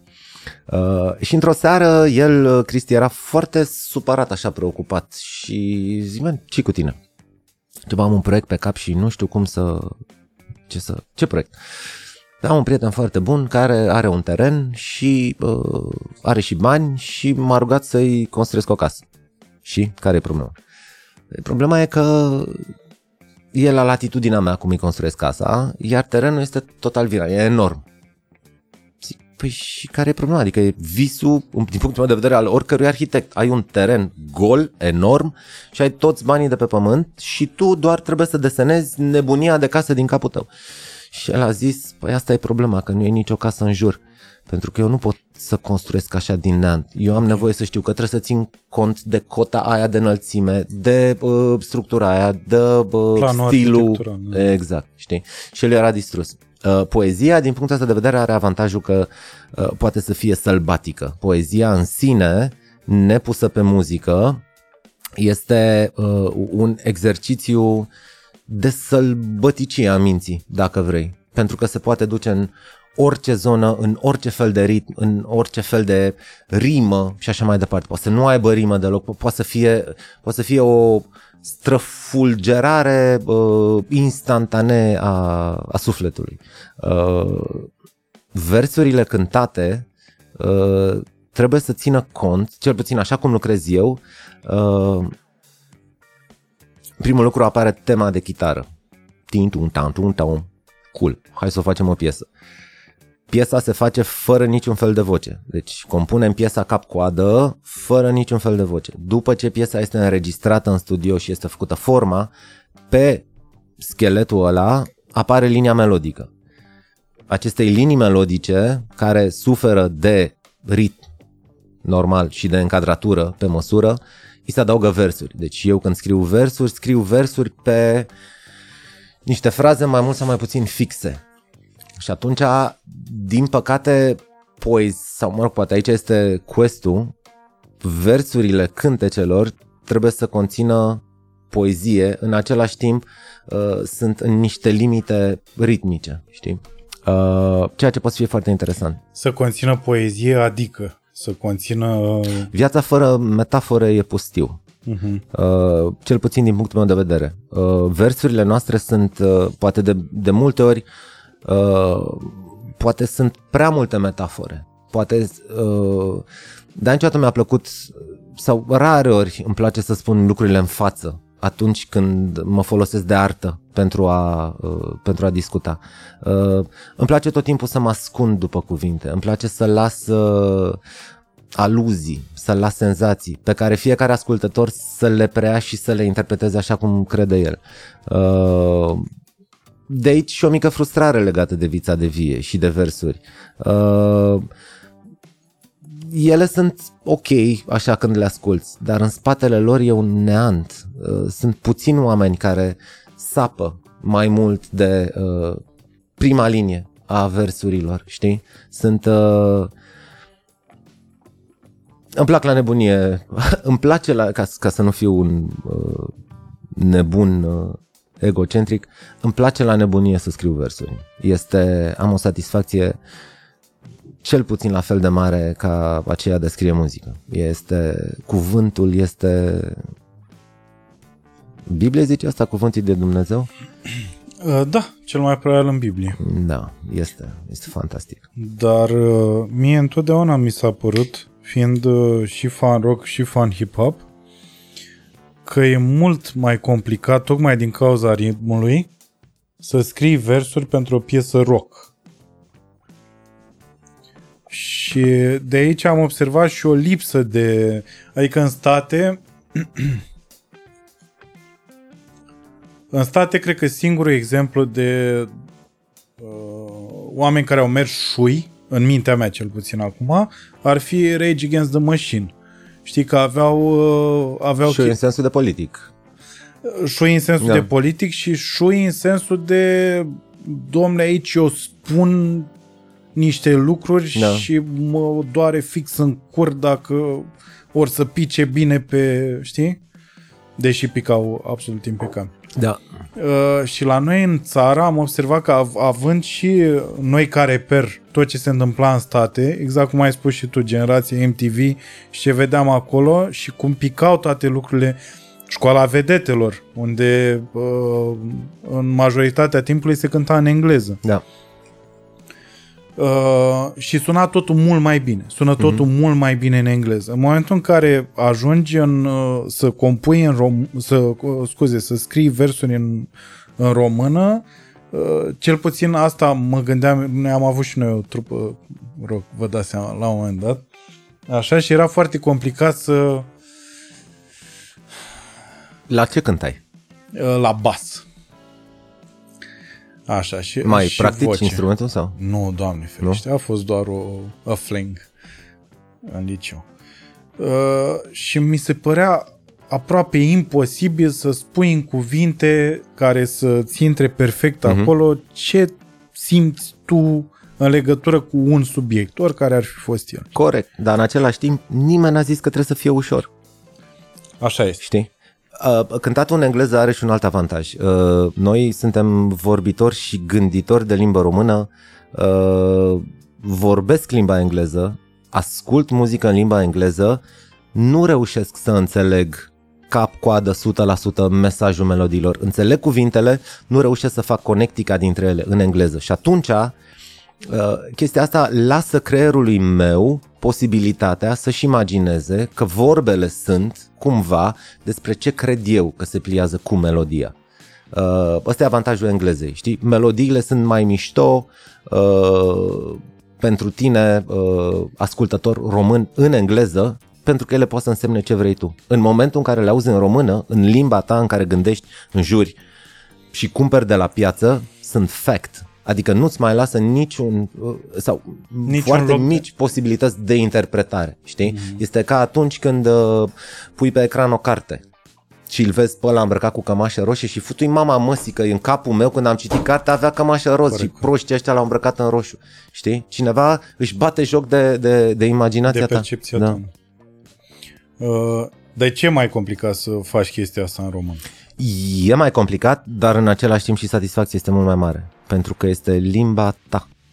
Și de fiecare dată când te doare sau ești fericit, uh, strigi în română sau înjuri în română, te rogi în română, blestemi în română. Știi, mm-hmm. sufletul tău are nevoie de, de rezonanța asta balcanică consonantă a limbii române. Și a fost vreodată un reper uh, Phoenix, de exemplu, ei făceau o chestie uh, celelalte cuvinte, iarăși, la Fantastic. celelalte cuvinte mi se pare că era efectiv poezie pusă Da. pe muzică. Era. Am fost Uh, mega fan. Uh, și eu. În perioada de care îți povesteam de după ce am abandonat chitara acustică și, mă rog, chitara clasică și am reluat-o și am devenit autodidact, uh, am scos tot ce însemna repertoriu celelalte cuvinte, tot, tot repertoriul Phoenix, mă rog, și Beatles, da, păstrând uh, partea asta românească. Și ce se întâmpla la Arad în vacanțe, ai mei, în fiecare vacanță, șut în cur, la Arad trei luni. Uh, la Arad trei luni se cânta non-stop de dimineața până seara. Sunt strandul ăla de la Arad, toți copacii au fost colindați și cântați de noi de gașcă. Aradul era un oraș, uh, cum să zic, uh, dominat de rockeri, adică practic toată lumea din Arad era uh, mai mult sau mai puțin rocker și cânta la chitară sau uh, asculta muzică, cânta la tobe. Toți copiii aveau trupă, era ceva fantastic. Și uh, e, e, sunt amintirile astea atât de frumoase, îmi cer scuze, îmi place să mă opresc puțin așa să, să le savurez aftertaste-ul. Stați liniștit. Gata, e, E ok, locul suficient. prielnic pentru așa ceva. Deci da, ce alte cuvinte, într-adevăr, au fost pentru mine, pentru viața mea, au fost un fenomen. Și și Phoenix. Uh, Ce se întâmpla în Phoenix uh, în perioada de aur uh, era ceva ce practic încearcă industria uh, internațională să reproducă. Phoenix nu însemna uh, 5 oameni, uh, 4, 6, câți erau pe scenă. Uh, Phoenix era pe vremea aia, în anii, I don't know, 70, în Timișoara, era o emulație de artiști, de pictori, de poeți, de muzicieni care se strângeau, aveau întâlniri și se compunea. Cantofabule da. este, este făcut de, uh, sigur, este compus de muzicienii din Phoenix, dar este făcut de artiștii vremii din din Timișoara. A- asta este fascinația. Acum sunt, uh, de exemplu, uh, la un, ca să sar dintr-o extremă, Maroon 5 sau Coldplay, dacă sunt mai la îndemână. Coldplay uh, înseamnă o masă cât asta de mare, făcută din 10 producători care compun pentru Coldplay și nici un membru din trupă nu este prezent în compoziția respectivă. Sunt alți 10 oameni care produc pentru industrie, pentru Coldplay, știi? Uh, de asta zic că într-un fel sau altul se reproduce chestia. Pe vremea Phoenix nu n-avea uh, Dar nu cred că exista Nicio- noțiunea asta nu, de nu, nu, nu producător, exista noțiunea. de Și nu exista writer, noțiunea de, uh, nu exista noțiunea de uh, haide să facem ceva comercial. Haide Da, să da. facem ceva care să prindă la masă. Deși, că e o întrebare aici, deși în perioada aia comercialul era Phoenix. Da, dar nu era asta intenția. Nu, hai să nu-i spunem comercial, hai să-i spunem mainstream de fapt. Da, Hai să mainstream nu- era Phoenix, într-adevăr. Comercialul acum se înțelege altceva prin el. Da, Dar mainstream era Phoenix. era Phoenix, într-adevăr. Adică nu puteai să, nu puteai să spui, domnule, doar oamenii din categoria aia socială sau Da. care au terminat minim o facultate ascultă Phoenix. Da. Dar, în schimb, eu sunt nostalgic după, deși nu am trăit uh, perioada aia, eu mi-aș dori foarte tare să văd același lucru întâmplându-se cum se întâmpla atunci, să se strângă, să se facă un uh, uh, termenul în perioada asta e uh, hub. Știi? Să se facă un hub de muzicieni. Uh, nostalgia mea pleacă și din state, unde, de exemplu, comedianții acolo uh, așa, așa făceau, se întâlneau și uh, they were grinding each other's balls, știi? Și de acolo ieșeau foarte multe chestii amuzante. Uh, faptul că era competiția asta de unul lângă altul și ne dăm la muie era perfect, știi? Uh, Da, și da, eu sunt nostalgic după perioada aia. E destul de dificil să se întâmple acum, nu din ce, oare? cauza pandemiei, din cauza lipsei de muzicieni și din cauza uh,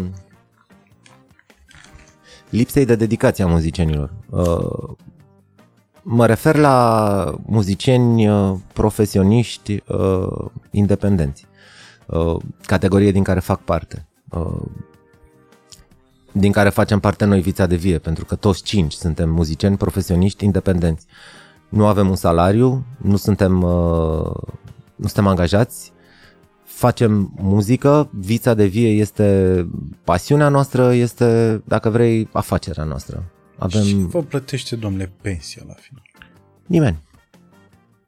Absolut nimeni. Uh, din această cauză, emulații pus de genul ăsta nu mai pot exista pentru că majoritatea trupelor, um, cum să zic, din generație cu noi, uh, sunt trupe de amatori. Uh, Majoritatea instrumentiștilor din trupele respective lucrează, sunt angajați la stat, în agenții, în corporații, au un salariu, ăla este jobul lor. Uh, Cu toții am plecat practic de la aceeași linie în 96.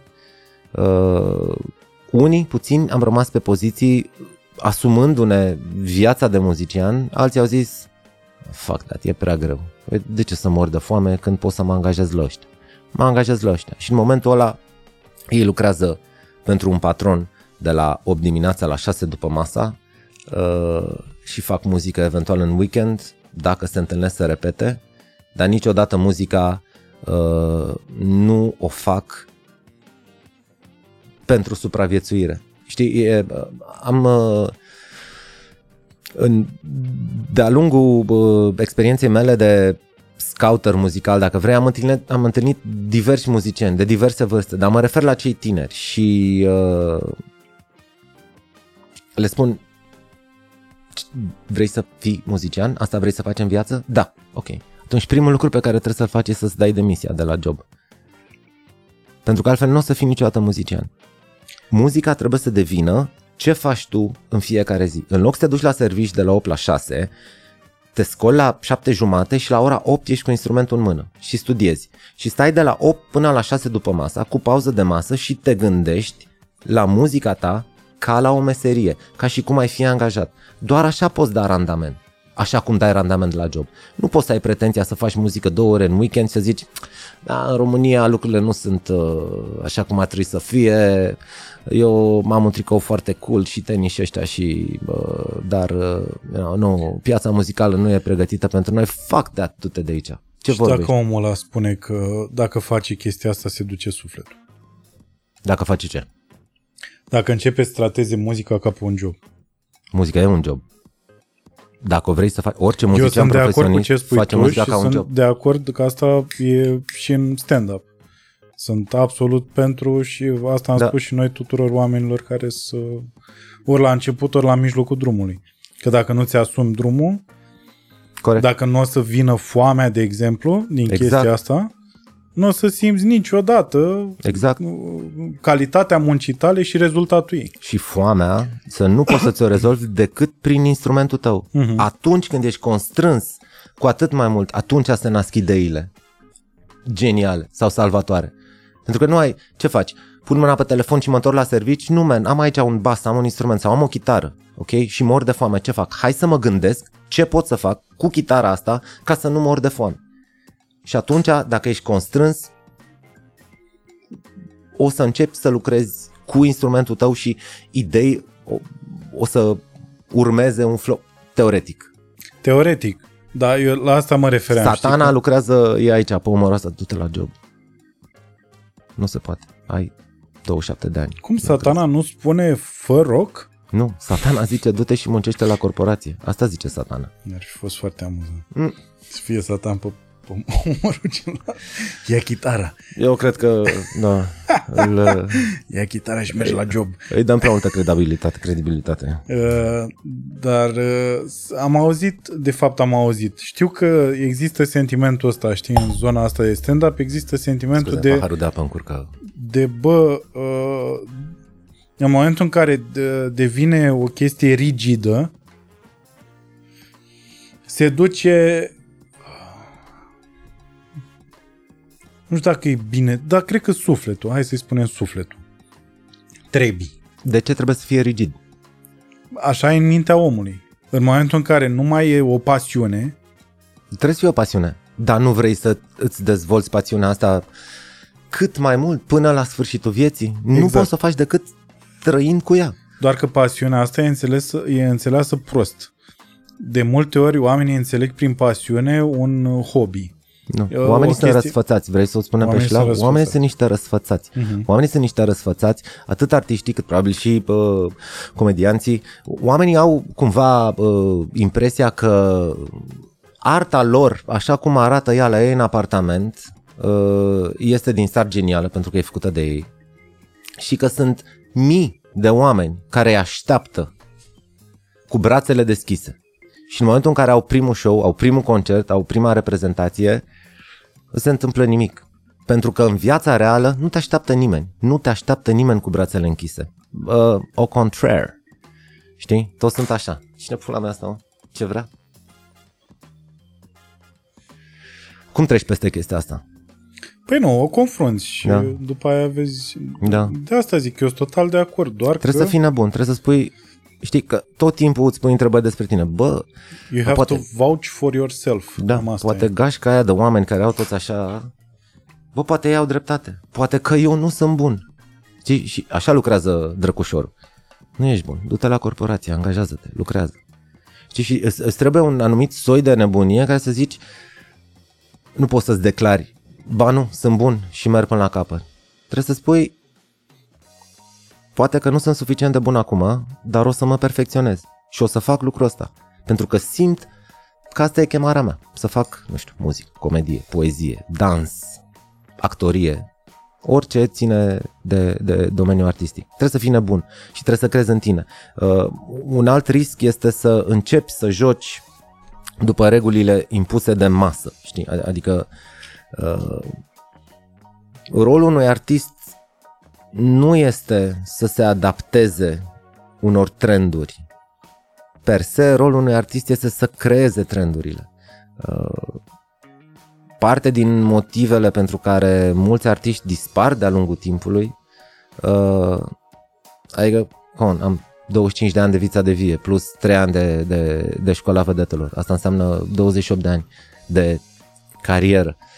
Am văzut niște meteoriți în cariera asta. Am văzut uh, Genius, Asia, uh, niște fenomene ale muzicii uh, pe lângă care în momentul respectiv noi nici măcar nu existam, știi? Și așa cum au apărut, așa au dispărut. Tocmai pentru că singurul lucru pe care l-au făcut cu arta lor a fost să hrănească un ego al unei mase. Și s-a terminat, s-a dus, șervețelul ăsta nu face.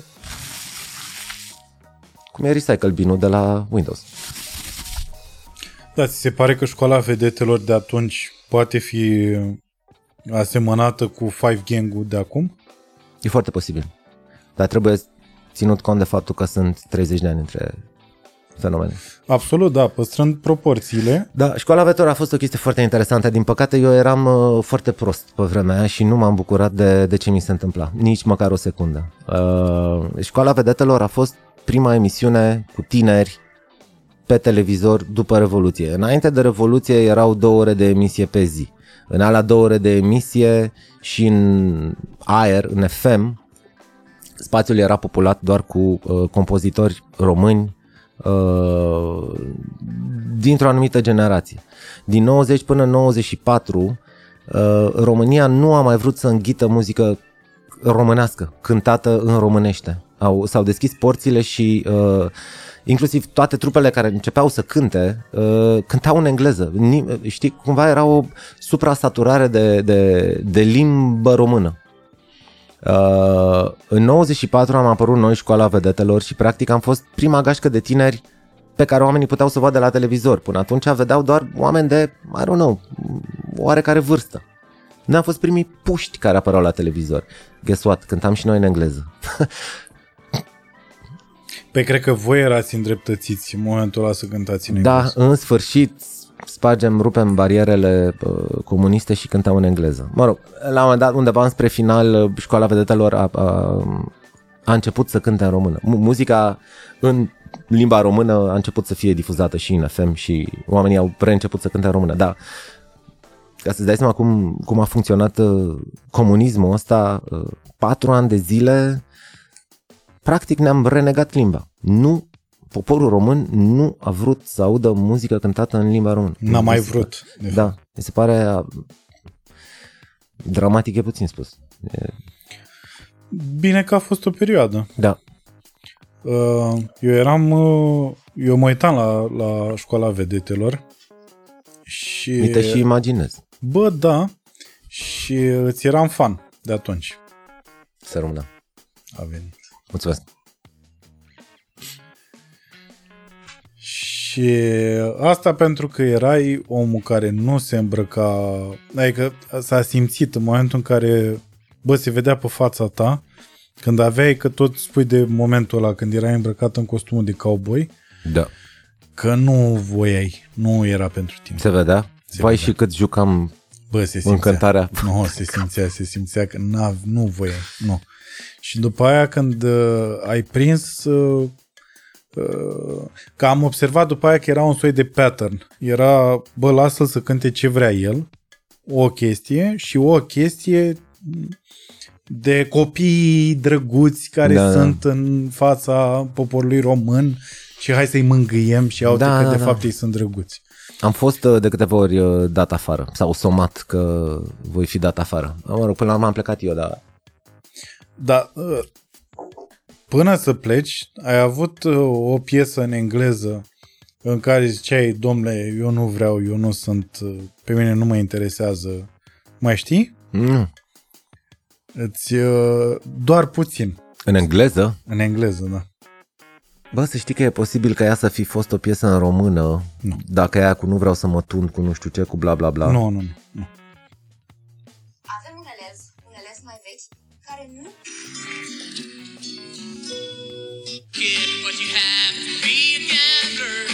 Cause life turns everything around. It's a kind of perfect run. It's easier to run. than to be on top of it, but if I blow it up, nobody else taking stuff. I don't want You're thinking stuff. Dar ce, ce e asta? Poți să-mi dai puțin să mă uit? Da. că sunt curios dacă e Iată-te la făcută tine. de mine. Eu sunt convins că e făcută de tine, nu știu nici.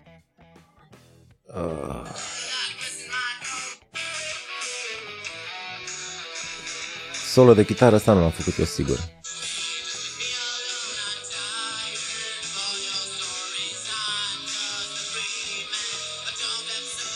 La cât de proastă e piesa, sigur e compusă de mine. Ia e.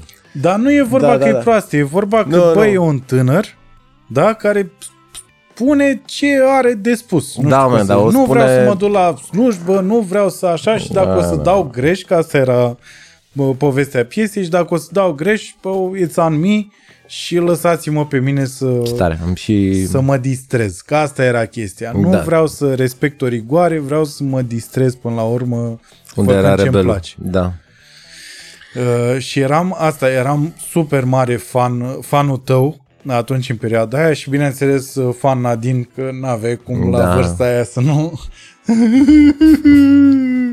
să te bucuri ca prostul prin casă. Uite, Nadine, de exemplu, Nadine a avut o, o Iartă-mă, traiectorie dar am descris, fascinantă. am descris foarte bine, cred că Da, e mintea perfect. oricărui băiat din perioada aia care se uita și era Da, da, da. Nadine. Ochii cât... uh, Da, da. da, că tot. da. Și mai era piesa aia că mi s-a părut absolut senzațională, dacă mai ții minte. Era o piesă în care uh, clipul practic era făcut, uh, erai tu și cu Nadine. Și Nadine zicea, de ce nu vorbești cu mine? Asta era piesa. De ce nu vorbești cu mine? Și și în clip, că asta mi se părea senzațional, apropo de cât de uh, uh, cât de corect ești tu în fața ta și că, bă, asta simți și așa, se vedea pe tine că tu încercai să-i spui lucruri. Și eu mi-am făcut o glumă în uh, anii ăștia și după aia mi-am dat seama că s-ar putea să vină de acolo că uh, femeia care spune de fiecare dată, bă, dar de ce nu vorbești cu mine? De ce nu comunici? De ce nu... Și aș, aș, aș vorbi, dar taci în pula mea. și mi-am dat seama că, bă, de la, de la clipul ăla, după aia mi-am adus aminte, văzându-l, sunt trei minute și ceva în care tu tot încerci. Tu tot încerci. Și mi-am dat seama că și că, ca vestimentație, de acolo mi-au, plăc, mi-au plecat mie foarte multe chestii. De cămașa peste tricou și pantaloni trei sferturi. În fine. Deci eram fan. Asta e, eram fan. Nu, nu Da. mai am. Am trecut de perioada Da, aia, da. dar... Da, Bine că am trecut, da. Da, da, da. Cămașa în carou. E drept că... Bine, cam așa în care o răvusem și eu la MTV, la nu știu cine, la Kurt Cobain sau la cineva, știi? Mhm. Mm-hmm. Și... Da. E, Și era foarte... Uh, asta, eram, uh, eram fanul tău. După aia a mai apărut un tip uh, care era tot pletos, doar că era pe partea de hip-hop. Și a făcut o chestie pe care nu o suportam, că aveam senzația că vrea să-ți ia locul, pentru că în perioada aia tu plecai cu vița de vie, de fapt. Mhm. Și aveam senzația că, așa se vedea din apartament din Focșani, că tu ești înlăturat așa, știi? Și că vine altcineva în locul tău, cu chipul și asemănarea ta, care să-ți ia locul, știi? Bă, vezi ce înseamnă să fii fan? Că nu era deloc așa. Asta zic că asta, asta se traducea Da, în mintea da. mea, știi?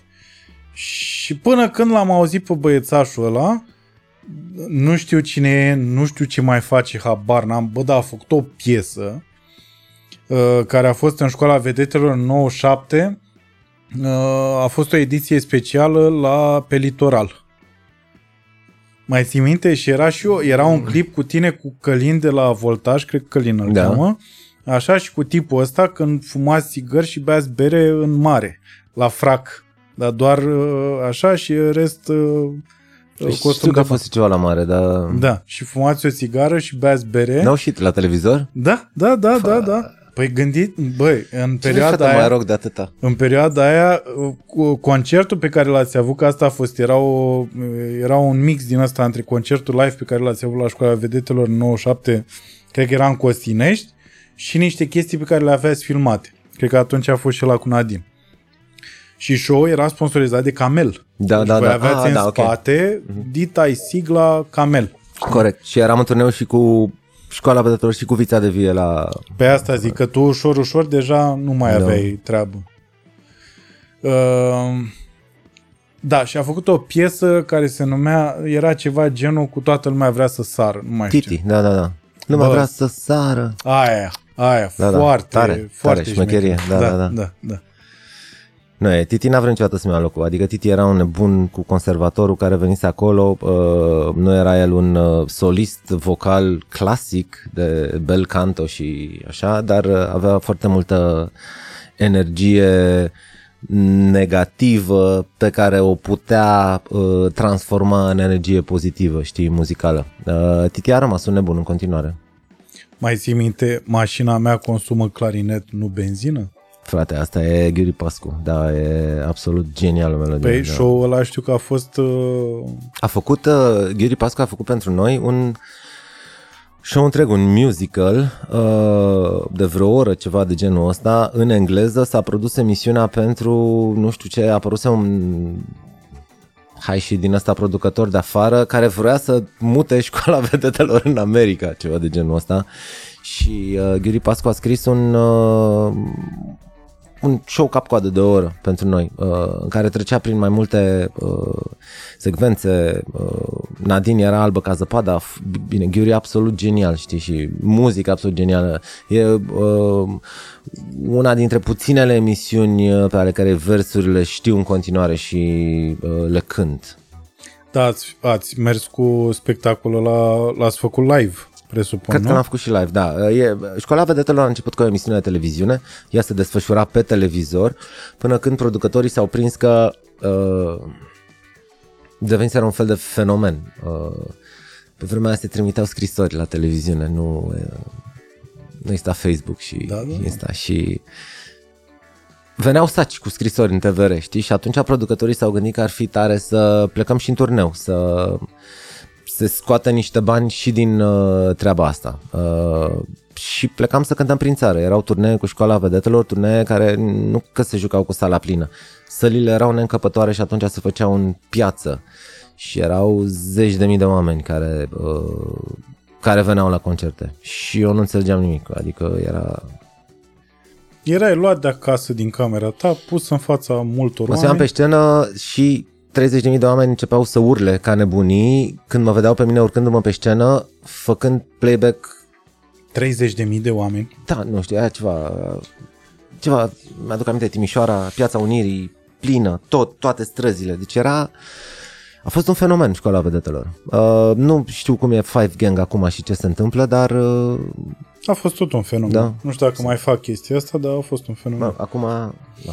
Da, dar uh, voi uh, financiar vorbind erați, dacă mai ții minte perioada, nu, nicio era treabă. vreo chestie? Vă, Noi vă, nu. vă suna cineva să vă spună, bă, atât de tare rupeți că Nu, pe noi, noi o nu. să vă dăm mai mulți bani de acum. Nu, noi mergeam, Călin, uh, Călin Giambașu se ocupa, el era Che Guevara grupului și... Serios? Da, da, el, Ultimul om la care mă așteptam să fiu. Păi el venea dintr-o familie cu experiență între ale cântatului și ale turneelor și zicea, guys, ăștia nu ne plătesc. Adică vă dați seama câți nu bani vă ar trebui. plăteau deloc?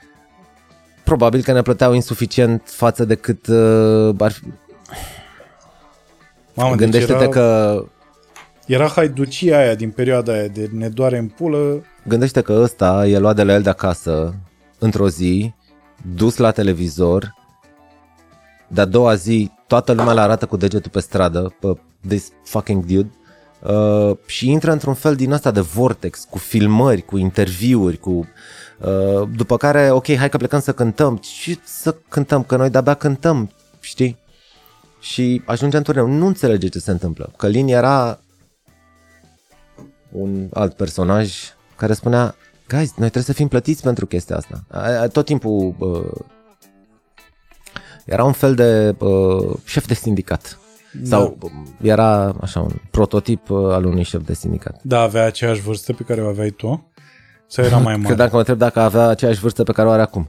Nu, nu, nu. Nu Uh, știu, nu sunt, știu. Suntem aceeași generație, cred. 76, 77, pe Da? acolo. Dar el venea dintr-o familie, na, uh, Deci care pur și simplu că avea background-ul ăsta. avea făcea- background muzical, uh, taică su cânta, cântase. Era, uh, na. Și atunci probabil că știa și el că sunt lucruri care, mă rog, ar fi trebuit rezolvate altfel. Da, mă rog. De asta eram eu. Uh, noi că, că ți-a uh, spus Drăcea atunci la, la window shopping, că am povestit eu faza aia, era în clubul extrem din Focșani, când ați avut voi concert, Cu Vița sau cu școala? cu Vița, cu Ah. Vița. No, era cu Vița. Deja eu eram la, la liceu. Așa și uh, uh,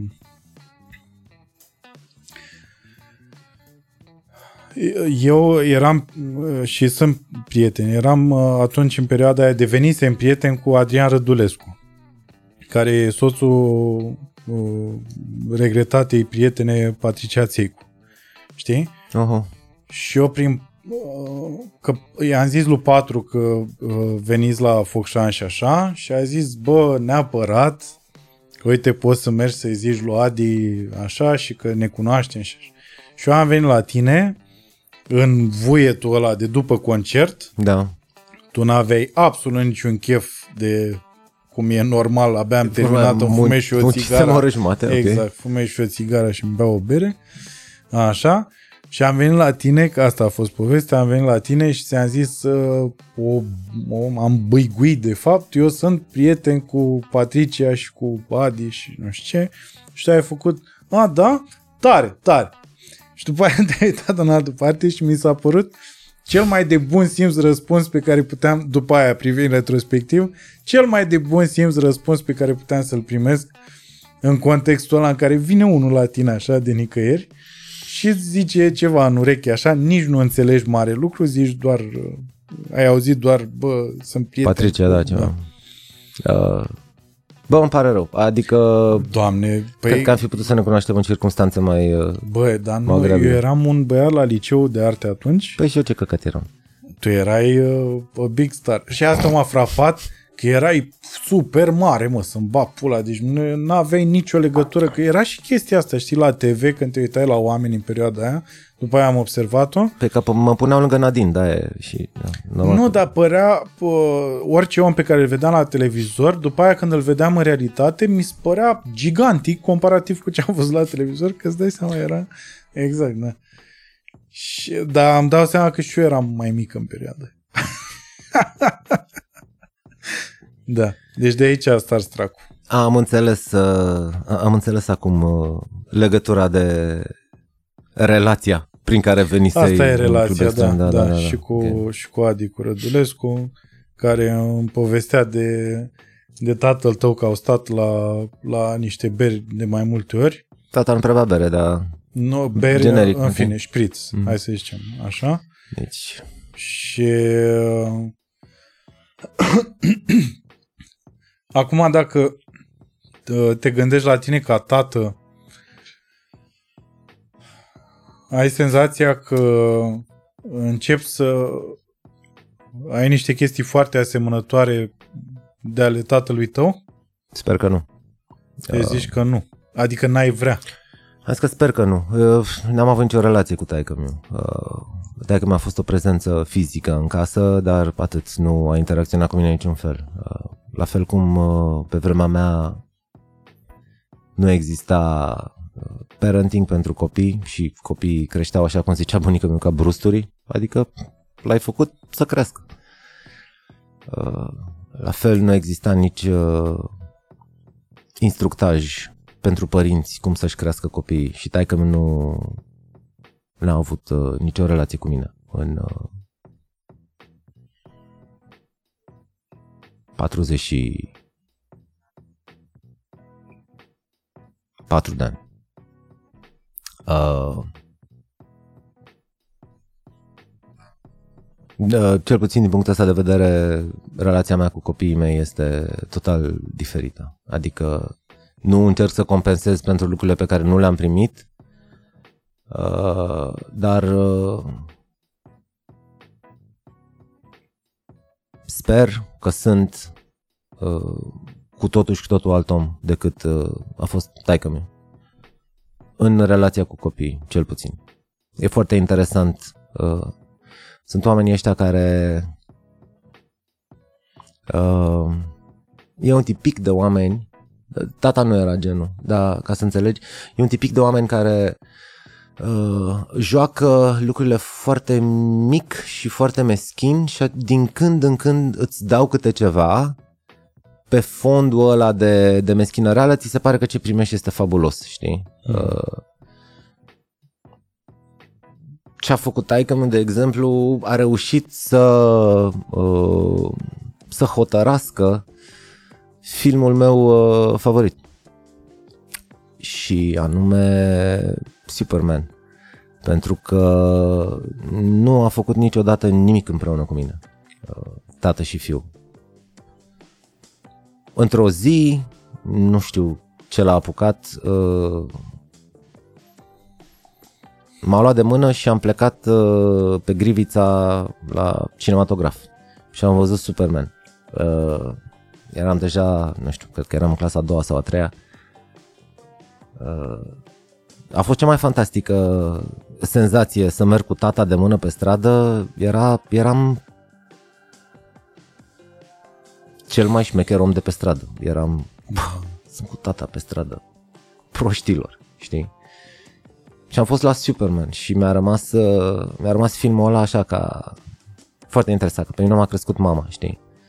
Uh, dar una dintre cele mai puternice uh, amintiri din copilărie o am pe asta, cum tata m-a dus o fucking dată la un film. Interesant cum funcționează creierașul ăsta al nostru. Uh, teoretic... S-ar putea de asta sau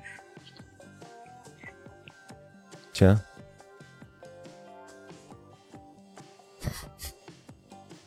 E Kalel, e chiar uh, Superman. Și ce caut acolo? Bă, s-ar putea să fie tot niște motive din astea. s-ar putea să...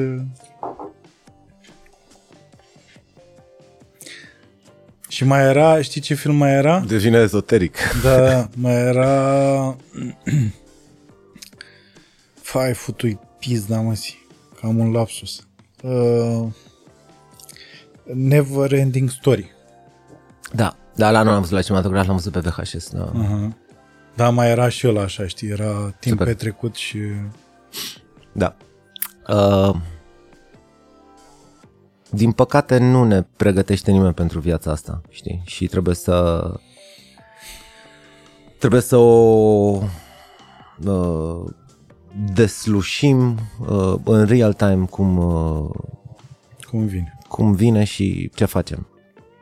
Tata a pierdut, din păcate, bătălia cu viața. Nu mă refer la uh, uh, cu toți într-un final ne sfârșim și plecăm. Dar uh, el a pierdut bătălia cu viața pentru că a fost un tip extrem de dotat și de inteligent și uh, inventator și uh, nu a a pierdut. Mă rog. Ai depus efort să nu fii el în contextul ăsta, adică de tată? E foarte interesant cu ce se întâmplă cu noi de la o anumită vârstă. uh, Se pare că începem să împrumutăm din uh, obiceiurile părinților noștri, Din genă. din genă.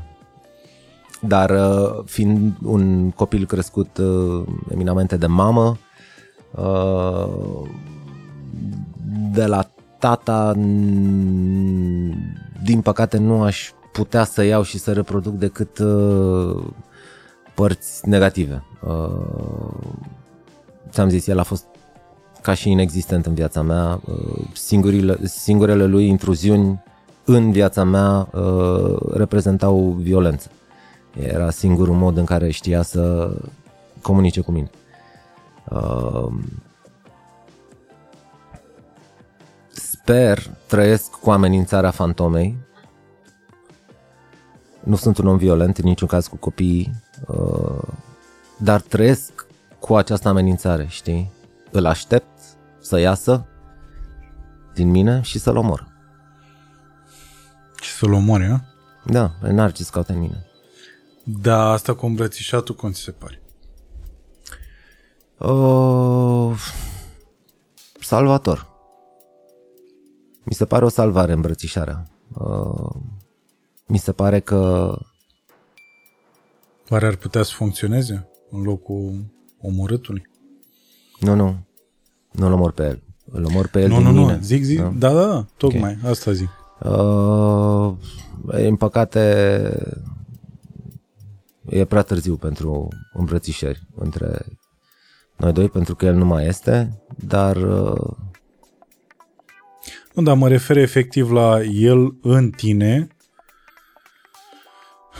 că presupun că până acum ai, uh, că așa e mintea copilului mai ales, uh, bine, eu vorbesc din, n-am nicio pregătire, eu pur și simplu vorbesc din ce am trăit și eu, că încerci să găsești tot felul de uh, de, de de hai, iar am lapsus, de motive pentru care el a făcut anumite chestii. De, nu, nu, nu e ca de, a-i motiv. da nici, de a-i da niște uh, Nu mă înțelege greșit. justificări uh, Nu mă înțelege greșit. Uh, Tot ce uh, a făcut sau n-a făcut, uh, din punctul meu de vedere, este total justificat. Nimeni nu ne pregătește pentru viață. El nu a fost pregătit pentru viață. El nu a fost pregătit pentru a fi părinte. N- Nu îl acuz în niciun caz pentru uh, comportamentul lui vis-a-vis de mine.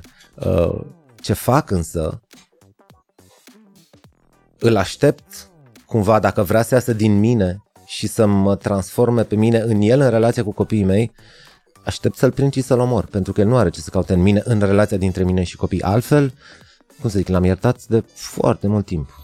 Nu, corect, dar și eu la asta mă referam, la îmbrățișatul ăsta p- să te îmbrățișezi tu pe tine având acea genă din părintele tău, știi? Adică Uh, a, nu încerca să o omori partea aia, ci pur și simplu să o înțelegi până la capăt și să o... nu e nimic de înțeles, e ceva Nu e. total destructiv. Ok, ok. Nu.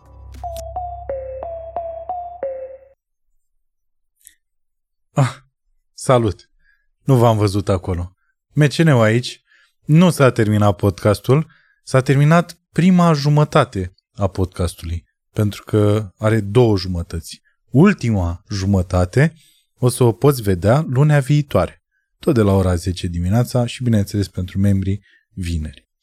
Da, de acum așa se întâmplă treaba la MCN Podcast, mai ales la podcasturile lungi, pentru că ne-am dat seama că timpul este limitat, vara aproape că vine și toată lumea, na, are și alte preocupări. Așa că, pentru a digera mai ușor totul, am împărțit în două bucăți. Acest podcast și cel mai probabil o să mai vezi asta la MCN Podcast. Ne vedem lunea viitoare.